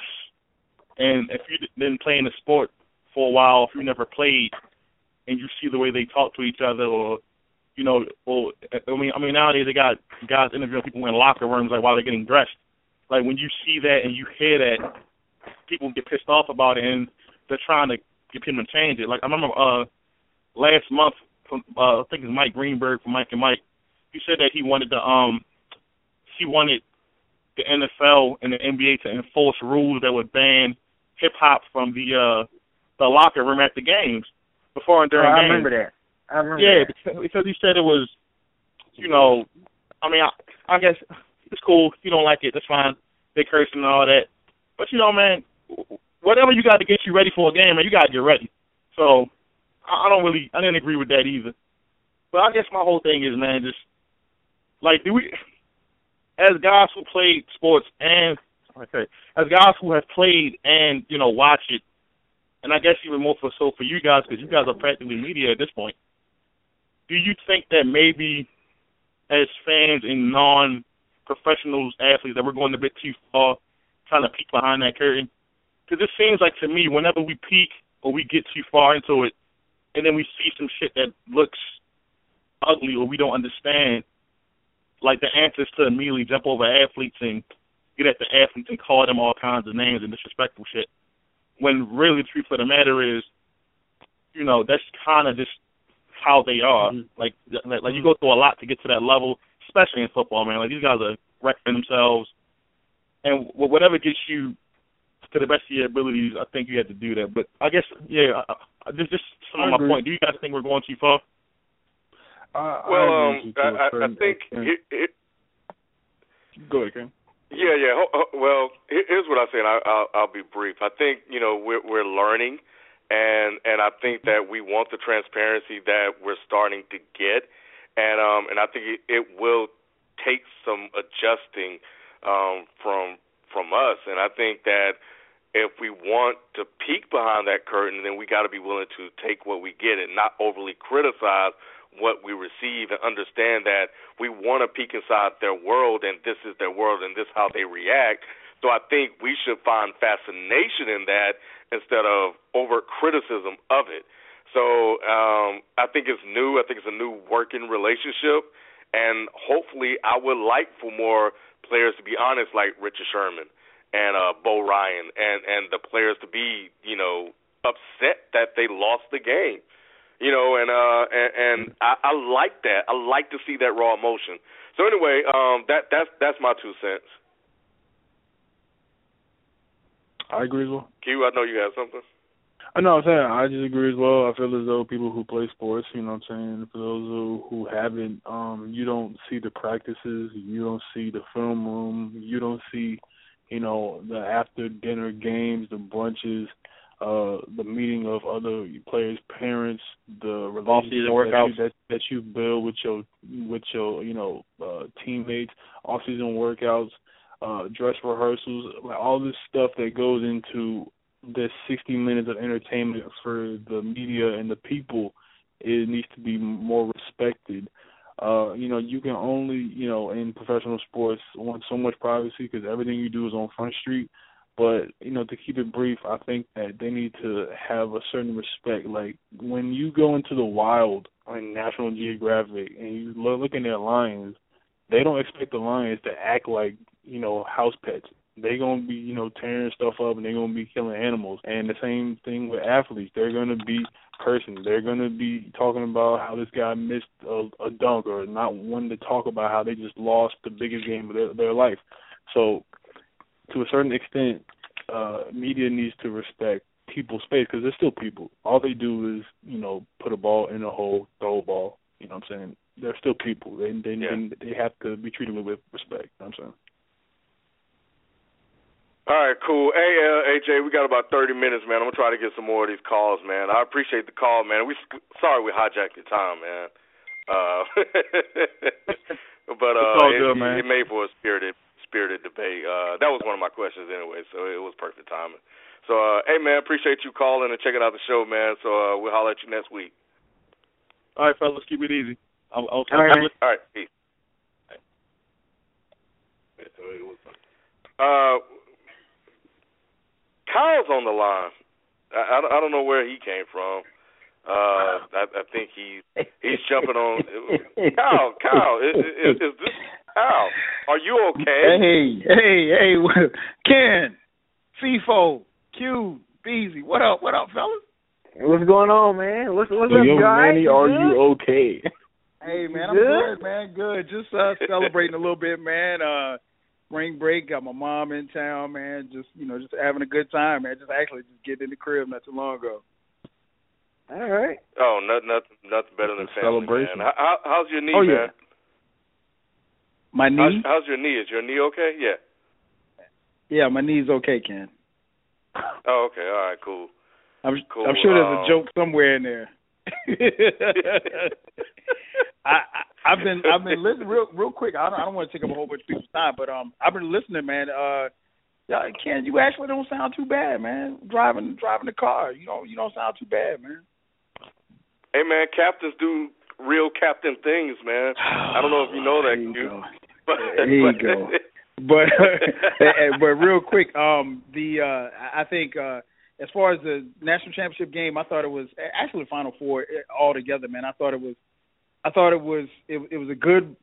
Now a couple of prognosticators said it was uh, a classic. I don't think it was a classic. I think the officiating Hell no. it was bad. It was bad on both Yep. ends, and I think it kind of took away, especially last night. It took away from the game, and um, and I think, I think I heard uh Dekker say that. He said, you know, he said every time he looked up, Duke was at the free throw line. He said, especially in the second half, he didn't. He he he stopped short of blaming the officials, but and and and, I, I love the title. You know, Bo Ryan is mad, and and I I understand it just from a fan's perspective, it did, you know, I mean, Duke, I think they went to the line 12 times and, and uh, Wisconsin went three in the second half. So, I mean, that that's a difference maker when you're going to the line and you're scoring points with the clock not running. Um, that being said, I thought I thought it was a decent finals. I mean, a championship game. Um, you guys touched on some great points. Uh, Q brought in some great points. I I, I agree about Okafor. Uh, for those of you who missed it a little earlier, Q mentioned about how Okafor may have while he may not he's probably still going to be in the top two as far as drafting. Uh, but you know, you I think all before last night, I, I kind of questioned if people took said they take Towns over Okafor. If you told me tomorrow that you're going to take Towns over Okafor, I'm not going to say anything because I think the thing that kind of ex- and, and, and don't get me wrong, Big Frank. He, he, I mean, he's he's a college player of the year for a reason. But the thing that kind of exposed Okafor is that he didn't look good defensively when he had to come out on the perimeter. And everybody knows that when you get to the next level, that's what you got to do. You got to be able to step out and play defense. Um, so he looked a little suspect in that area. Um, I, I don't think he lost money, like B said. I, I think he's still a top two player. He still may go number one. It just depends. I mean, the Knicks still may may roll the dice, but up until last night, I probably would have argued a case for him going over Towns now I don't really have as much of an argument. Um, and like I said, you guys touched on some some great points. I want to throw something out to you that I know you guys, at least I didn't hear you discuss because I've been listening off and on. Um, the uh, the the the comments by Harrison, Andrew Harrison, after the uh, Kentucky game, into a live microphone. Um, obviously, you know, Wisconsin got past it pretty quick uh, but just you know, what what was your what was your take on it? You know, when you first because I think I I heard something about it before I went to bed, and then I didn't see the tweet again until Ken you sent the tweet Sunday morning um, about the comments that he made about Frank and and and and so forth, and you know, using the N word or whatever like that. Did they make more out of it than what it should have been, or, or what, what was your take on it? I think it was it was uh it, it it ended up being much ado about nothing. I think um I, I, the way it was addressed, I think the as quick they got in front of it quickly. And um and I'll I'll be honest, he, he shouldn't have said it. It was wrong. We all know that. But I think the fact that um it, it was a black guy calling a white guy the the N word, right. I, I think that it kind of lessened the the blow a little bit, and I know that that's a double standard. Um, I'm sorry. I, I, I it is what it is. I'm not even going to apologize for it. it. It's just a thing. Um, and I think that that's why it really became a non-issue. Everybody kind of slapped him on the wrist, say you shouldn't have did it. And I thought that Harrison calling him, having that conversation with him, um, made it cool. I I can probably promise you this. That's not the first time Frank Kaminsky has been called a nigga. That's, that's all I'm gonna say.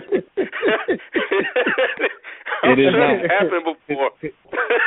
yeah, the way he played.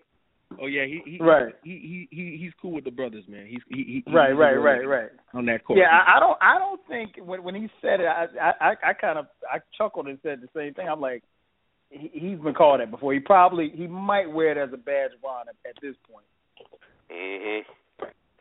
I mean, that's every white kid's dream when playing basketball, dog. Like, I mean, like, let's be real here. Like, when you, when you was on the blacktop, he's like, nigga, I told him to get my face. Like, they're like, what you just call me?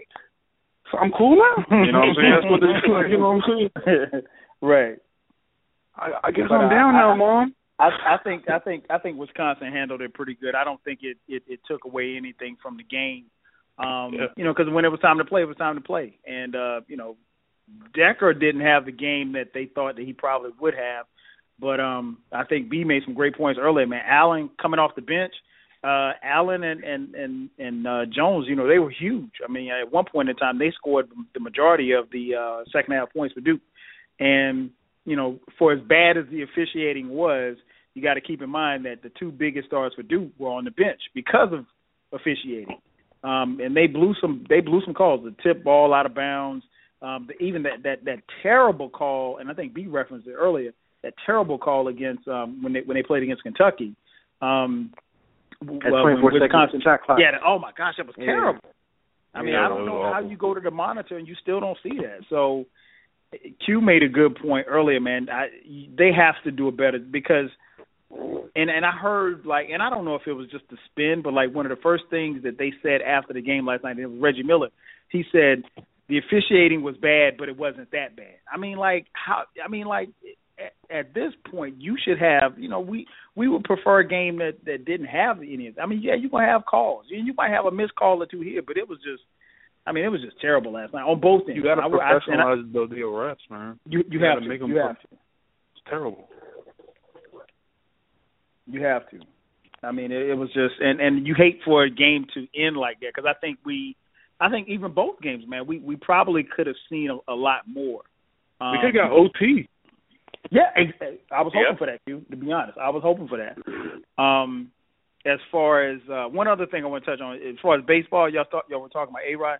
Man, the hell with A Rod, man. I, I ain't anybody tripping off with that. What from a Knicks fan? Are you a Knicks fan? I mean, a Yankee fan? Well, like no, I'm a? Yankees Yankee. fan. I, Yeah, I'm, Yankee I'm not. I, I'm not a. I'm not a big A Rod fan. I, I'm. I'm really. A Rod is only on the team because we got to pay him. He's so. I mean, I'm. I'm. I'm a, anybody knows me. I'm a big Jeter fan. A Rod, you know, we got to do what we got to do. We'll see what happens. I mean, was I surprised that people stood up and cheered for him? No, because I mean, he's he's in pinstripes. Um, but I think, you know, we're, we're baseball's off to a pretty good start. Um, like you said, we had some a couple of good performances last night. I'm interested to see, you know, so, so I'm interested to see how the, the the champions from last year, San Francisco and, and the Royals. I'm interested to see how they get off, what kind of you know starts they get off to.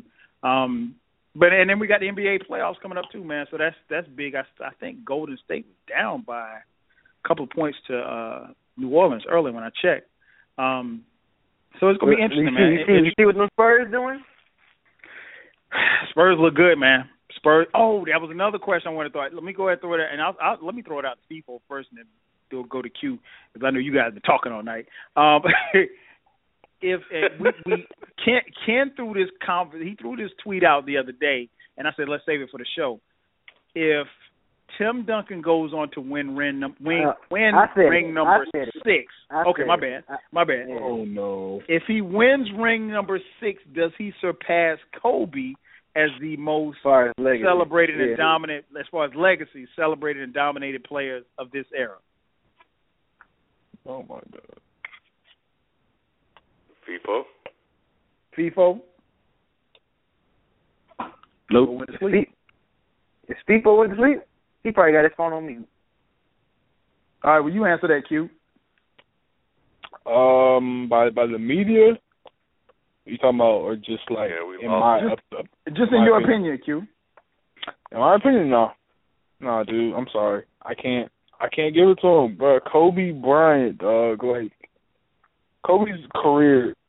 Well, what what's, what makes Kobe so great is not only his early years, but the way that he was able to get to the finals and change his entire game. Like Kobe laid the blueprint. Him and Jordan are the two who laid the blueprint for how to change your game and adapt to your age. So, and Tim is doing that, but Tim is not the centerpiece of his team. Tim has a platoon. He has a squadron of players who play within pop system. Kawhi Leonard, you know, Splitter, all those guys, uh, Patty Mills, they come in and they all play team basketball. When you look at Kobe Bryant, he's been the centerpiece of his franchise since day one, and the only person he shed the spot, spotlight with is the most dominant force in NBA history, of course. But he went on to win two more without him against one of the best teams put together in the modern era in the Celtics in oh uh was it 2010 2008. and 2008. yeah 2008 2008 and he beat the Magic Dwight Howard who were surging throughout the playoffs and ever, and everyone thought Dwight was going to be the most you know dominant you know uh, player but Tim is right there but Kobe still has it by a slight margin that's no disrespect to Tim Duncan he's a legend Mhm. greatest power forward ever but I can't give it to him bro Kobe just his career his stats, I just got to give it to him a slight edge, slight edge. Okay. All right. What, what about you, FIFO's B? Uh, FIFO, Where people what about you? Uh, so we talking about the Spurs? Sorry, yeah, sorry. Duncan wins his fifth, is he better than? It, yeah, yeah. if if Duncan wins his fifth, is he better than who? Like if if if, if Duncan win, if they go back to back this year and win again, were, were you where would you put Duncan? Would you put Duncan past as far as legacy past Kobe? Ooh, past Kobe. That's something to think about. That's something. I mean, that's something. You you made me think with that one, B. I mean, look look how consistent Duncan has been. In, I mean, hell, Yeah, and he's always- his career. Yeah, and ahead. he's kind of always been the first option too. You know, even even with David Robinson, he he was kind of like that guy too. Um, damn, I don't I don't know if better than Kobe. Ah, but Thank he's you. up there. He's up there. I I I don't know, man. Kobe's an I all-time think I great. think you, you can make you can make a case for Duncan though. you could. I don't know. Of of this particular of, his, of this era. Now keep in mind, Duncan is in his what nineteenth season, and I think Yeah. it's Kobe's eighteenth. So they're neck and neck as far as career. So they've been in the league the Yeah. same amount of time. And man, And Duncan Duncan- Duncan got bodies, man. He he still won championships in the quote unquote LeBron and Kobe era. And Yeah. keep in mind, Duncan can win a ring this year.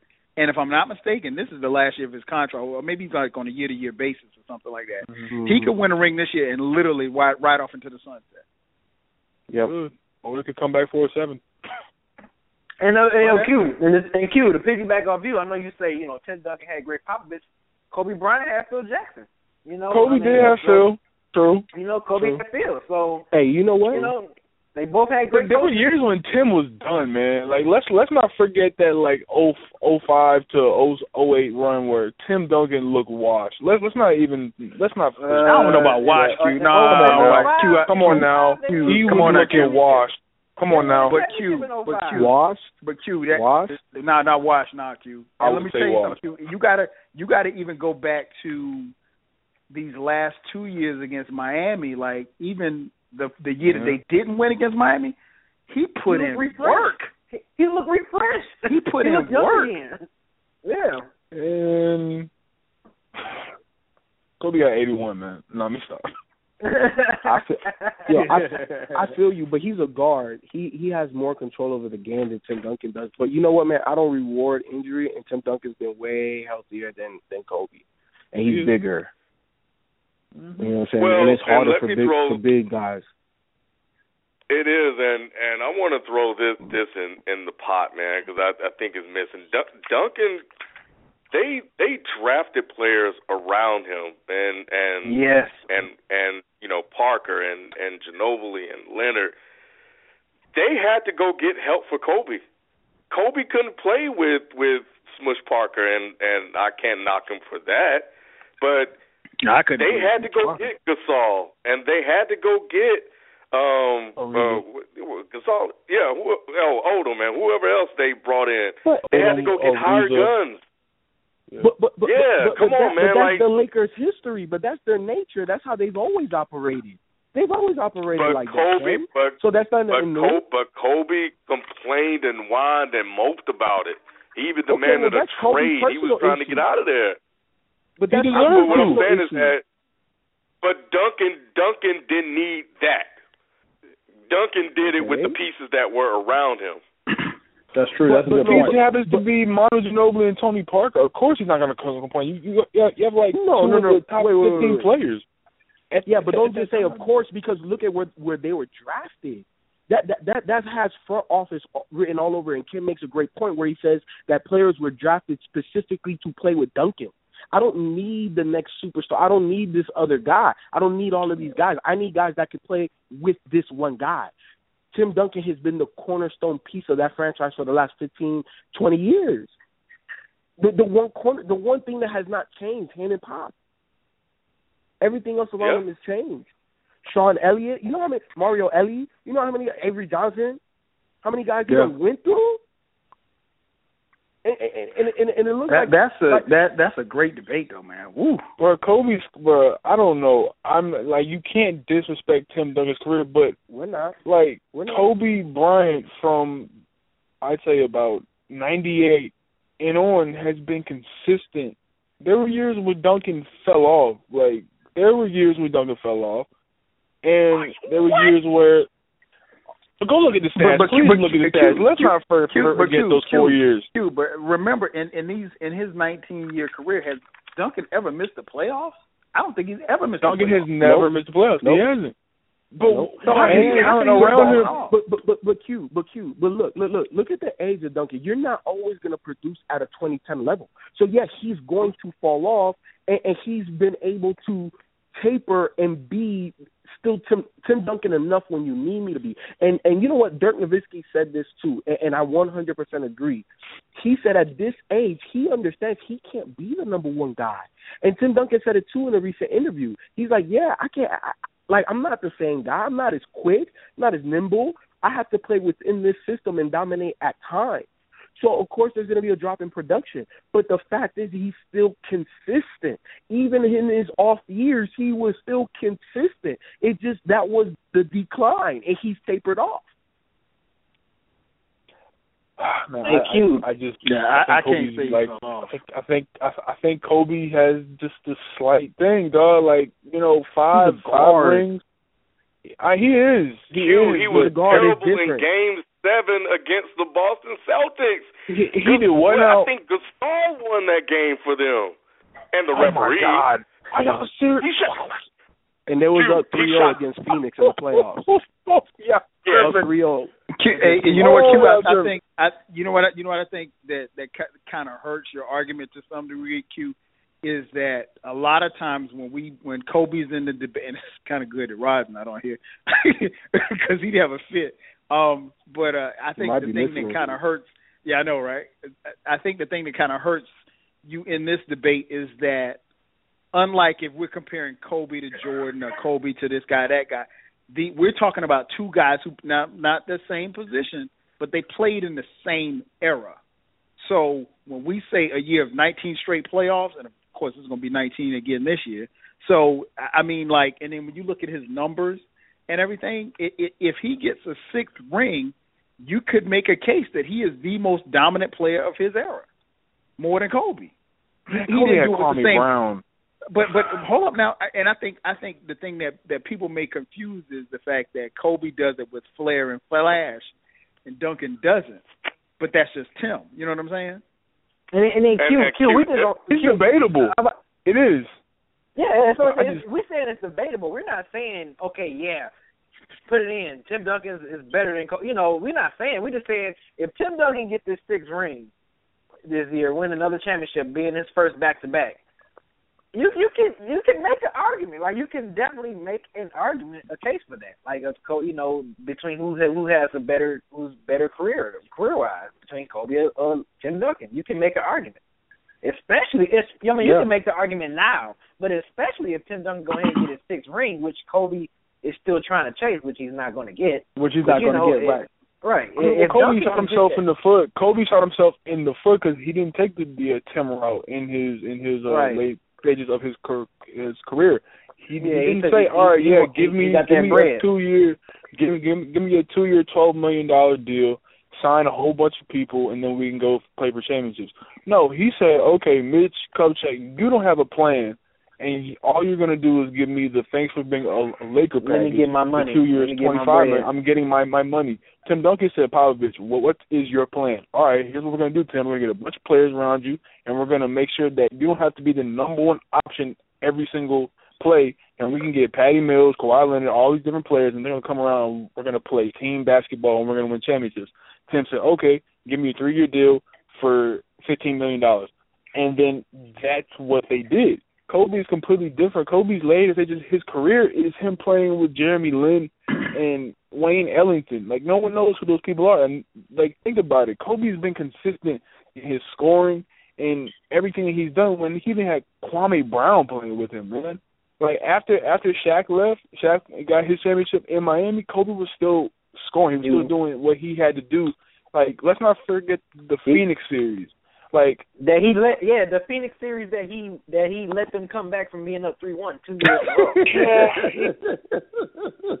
But he, was did get three- the game he, winner, was- man. he like up, he, he got, was up three games one. He was up No, no. When when when uh, New Orleans? I, I thought it was the. I think it was New Orleans who who did that instead. I think I think they beat Phoenix four two. I think they let uh New Orleans come back on them. uh, Chris Paul, New Orleans. Yeah, I think Chris Paul and uh what's his name, Ariza came back on them. I think it was Phoenix. Yeah, I think it was Phoenix too. You think it was Phoenix? I, think, could have I sworn think, it was I think, Chris it, Paul. I think. I think it was Phoenix both years. I mean, I Yeah, can look all it up and see, but I think it was. Yeah, please both do because I I want be somebody fact I check me on that. Yeah, I, I, I, I, I'm just going strictly off my memory. I remember it being Phoenix. Uh, it's close, yeah. man. It's it's it's close. Another debate that I was, I was having the other day was uh, Phil and Pop. You know, a, a lot of people say, "Yo, it's hands down Phil," but you know, when you really break down the talent that Popovich has had to work with, the exactly. lack of yeah. like, come you on, make now, an argument. That's you, an argument. Make an That's argument. an argument. Yeah, it's the same thing. Like some people say, "Yo, Phil has this and he did this and he has all these great runs," but then people will will say the same thing for Pop and Tim. Look at who he's had around him. Look at what he's had to deal with every single year. Look at the record. And then for Phil, it's just look at the flash, all the all the rings and the flair. And that's Kobe. Same thing. He had Jordan. He had Kobe. He had all all these superstars. He had he had Shaq. So Popovich and Tim, they've been they've been a consistent force in the NBA since they teamed up. And then Kobe and Phil, they've they've had years where they've sputtered, but there's been so much success that they've shared together that ties both of these you know players and coaches forever in history. That I think you can make a case for either of them being better or having a much substantial career than you know the other one. You know, it's it's it's definitely a toss up. I tell you what, it, it, it's we, we we're definitely gonna have to revisit this because it, there's that's a, video. There's a possi That's a possi Oh, that's definitely a video too. Too. I mean, it's very possible that that can happen. Especially the Spurs are playing very well right now, and, they, and they're they're rounding out right at the right time. I mean, of course, they're not gonna they're not any threat to the number one seed or anything like that. But you know, they're the Spurs. They don't need a number one seed. So, and they just they I mean they waxed Golden State the other night. It wasn't even close. I think they beat them by like twenty five or something. Yeah, they whooping they up. They whooping. They whooping. uh, They whooping up. Yeah. OKC. They went to on OKC. Yeah. Did, did Westbrook get a triple double? Man, he didn't come anywhere near close to a triple double. He had two assists and two rebounds and 17 points. Uh, I heard I heard a little bit of that conversation too early, man. I Curry gets my vote for MVP, man. I just I think it's between that. Curry and Harden. I, I think I think it's Curry. I think, and I agree Damn. with people. I I think if if there's ever a year that we could get a co MVP, this might be the year. Because if you ask if you ask twenty people, ten will tell you Curry, ten will tell you Harden. I think it's split right down the middle. Uh, I got I got to give the slight edge to Harden, man. You know what though, oh, Kyle? Man. You know What's what? And I, uh, I think uh, what thing that we need to look out for. I don't know if FIFO can attest this, but I already know Ken's with me on, on on this. I don't know how much this is going to translate to playoff success for the Rockets because they hold the whistle in the playoffs, and Yeah. James Harden goes to the free throw line about 12 times a game, and about 13 to 14 of his points each game is going to come from the free throw line. So he's he's not going to be dropping. I mean, you know, it's a possibility he's not going to be dropping 41 and you know 29. He might have like some games where he's just getting 20 because they're holding the, the whistle. Steph is different. Steph he can create outside the paint. He's not going to try and you know get you know to the free throw line as much because he knows that he can rely on his three point shot at any moment, and it doesn't matter. He has a, he has the ball on a string. Harden, he can create too, but he relies on the free throw and that whistle way more than any Yeah, player in I- the NBA today. I, I agree with you, Q. Where um, and and I think that's probably why he has struggled in the playoffs because Harden is a guy that he attacks to open up his shot, and Steph shoots to open up his attack. You know what I'm Right. It's, it's just how you approach the game. Every every player is different. Every player has different tendencies, right? And and those are just their tendencies. So I agree with you, but um, I I, I don't know. You know, uh, um, well, I think James Harden is the MVP, and I think as the MVP, you should be able to play in any scenario and do what you do. So I think that he needs to step up, especially if he gets the MVP. Especially if he's the MVP, he he needs to step up in the playoffs and show people why. And and I don't see why he couldn't. You're 100 percent right. They do hold the whistle a little bit more, but guess what? MVPs get them called. You know mm-hmm. what I'm saying? So so so he's playing at that level, and you know what's coming. You know, and and people foul him. The way that move he does after the Euro step, the way he puts the ball in front of you, you're gonna foul him. It's impossible because he he's putting the ball up under you, and you think that you're gonna get it. You're getting nothing but arm. Yep. Yeah, it, it's going to be interesting, man. It, I think it's. I tell you what, get your rest, man, because those the Western Conference playoffs are going to be. See, you're going to need to stay up every night to watch those games for real. Damian uh, Lillard is my player to watch because last year I told y'all I came on the show last year. Everyone was picking the Rockets. I came on here. I said that boy Damian Lillard is going to hit some big shots, and he hit the shot of the playoffs.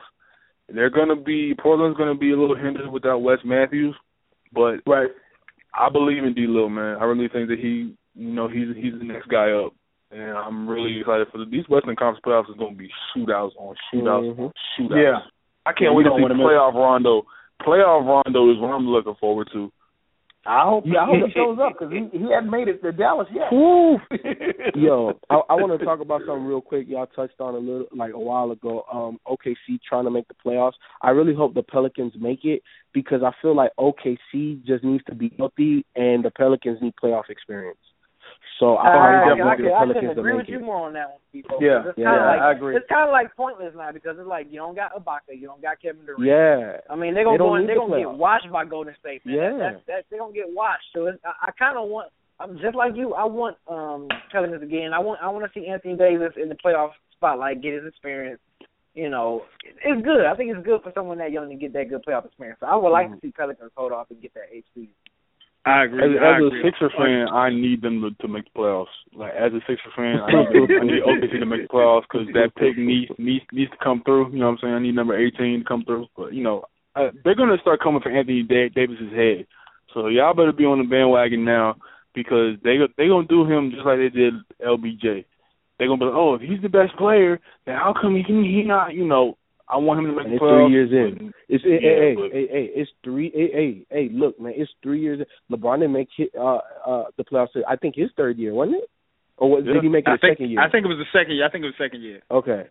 Um, You know what I'm saying? Oh, oh, real quick before we get off, uh, uh, shout out to uh, Kendrick Lamar, man. Kendrick Lamar is uh, throwing out the first pitch at the Dodgers game on April 27th. So anybody Well, let's hope it's not a bad Yeah, one. for Let's my hope it's not a bad. yeah, as Please yeah, do don't, not don't let it pull be a as bad. 50.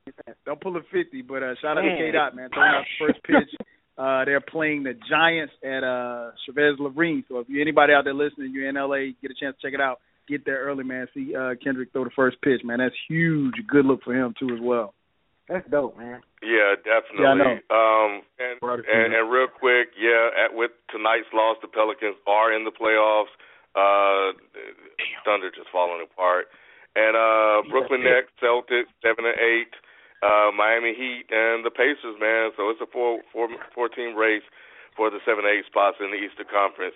Uh, Yo. that's gonna do it. Um, yeah, Wait, we're, we're done, I got man. one more thing. Uh, this, One Yeah, more yeah, thing, yeah. Ken. One more 40 thing seconds. for Q. Uh, or for whoever says something about LeBron. LeBron is plus twenty with the Cavs, and the Heat are my or no the um Heat are minus twenty games without LeBron, and the Cavs are plus seventeen. Just just want to throw that out there. He's- MVP he's race. 58 wins All for the right, Hawks, and- baby. Oh God, that we're we're done. this, this is your cap. This is your captain signing off, man. we're gonna holler at y'all next. We're gonna holler at y'all next week, man. We out, Hawks, P. baby. Peachtree Street. Holla. Let's go Sixers, man. Go Tigers.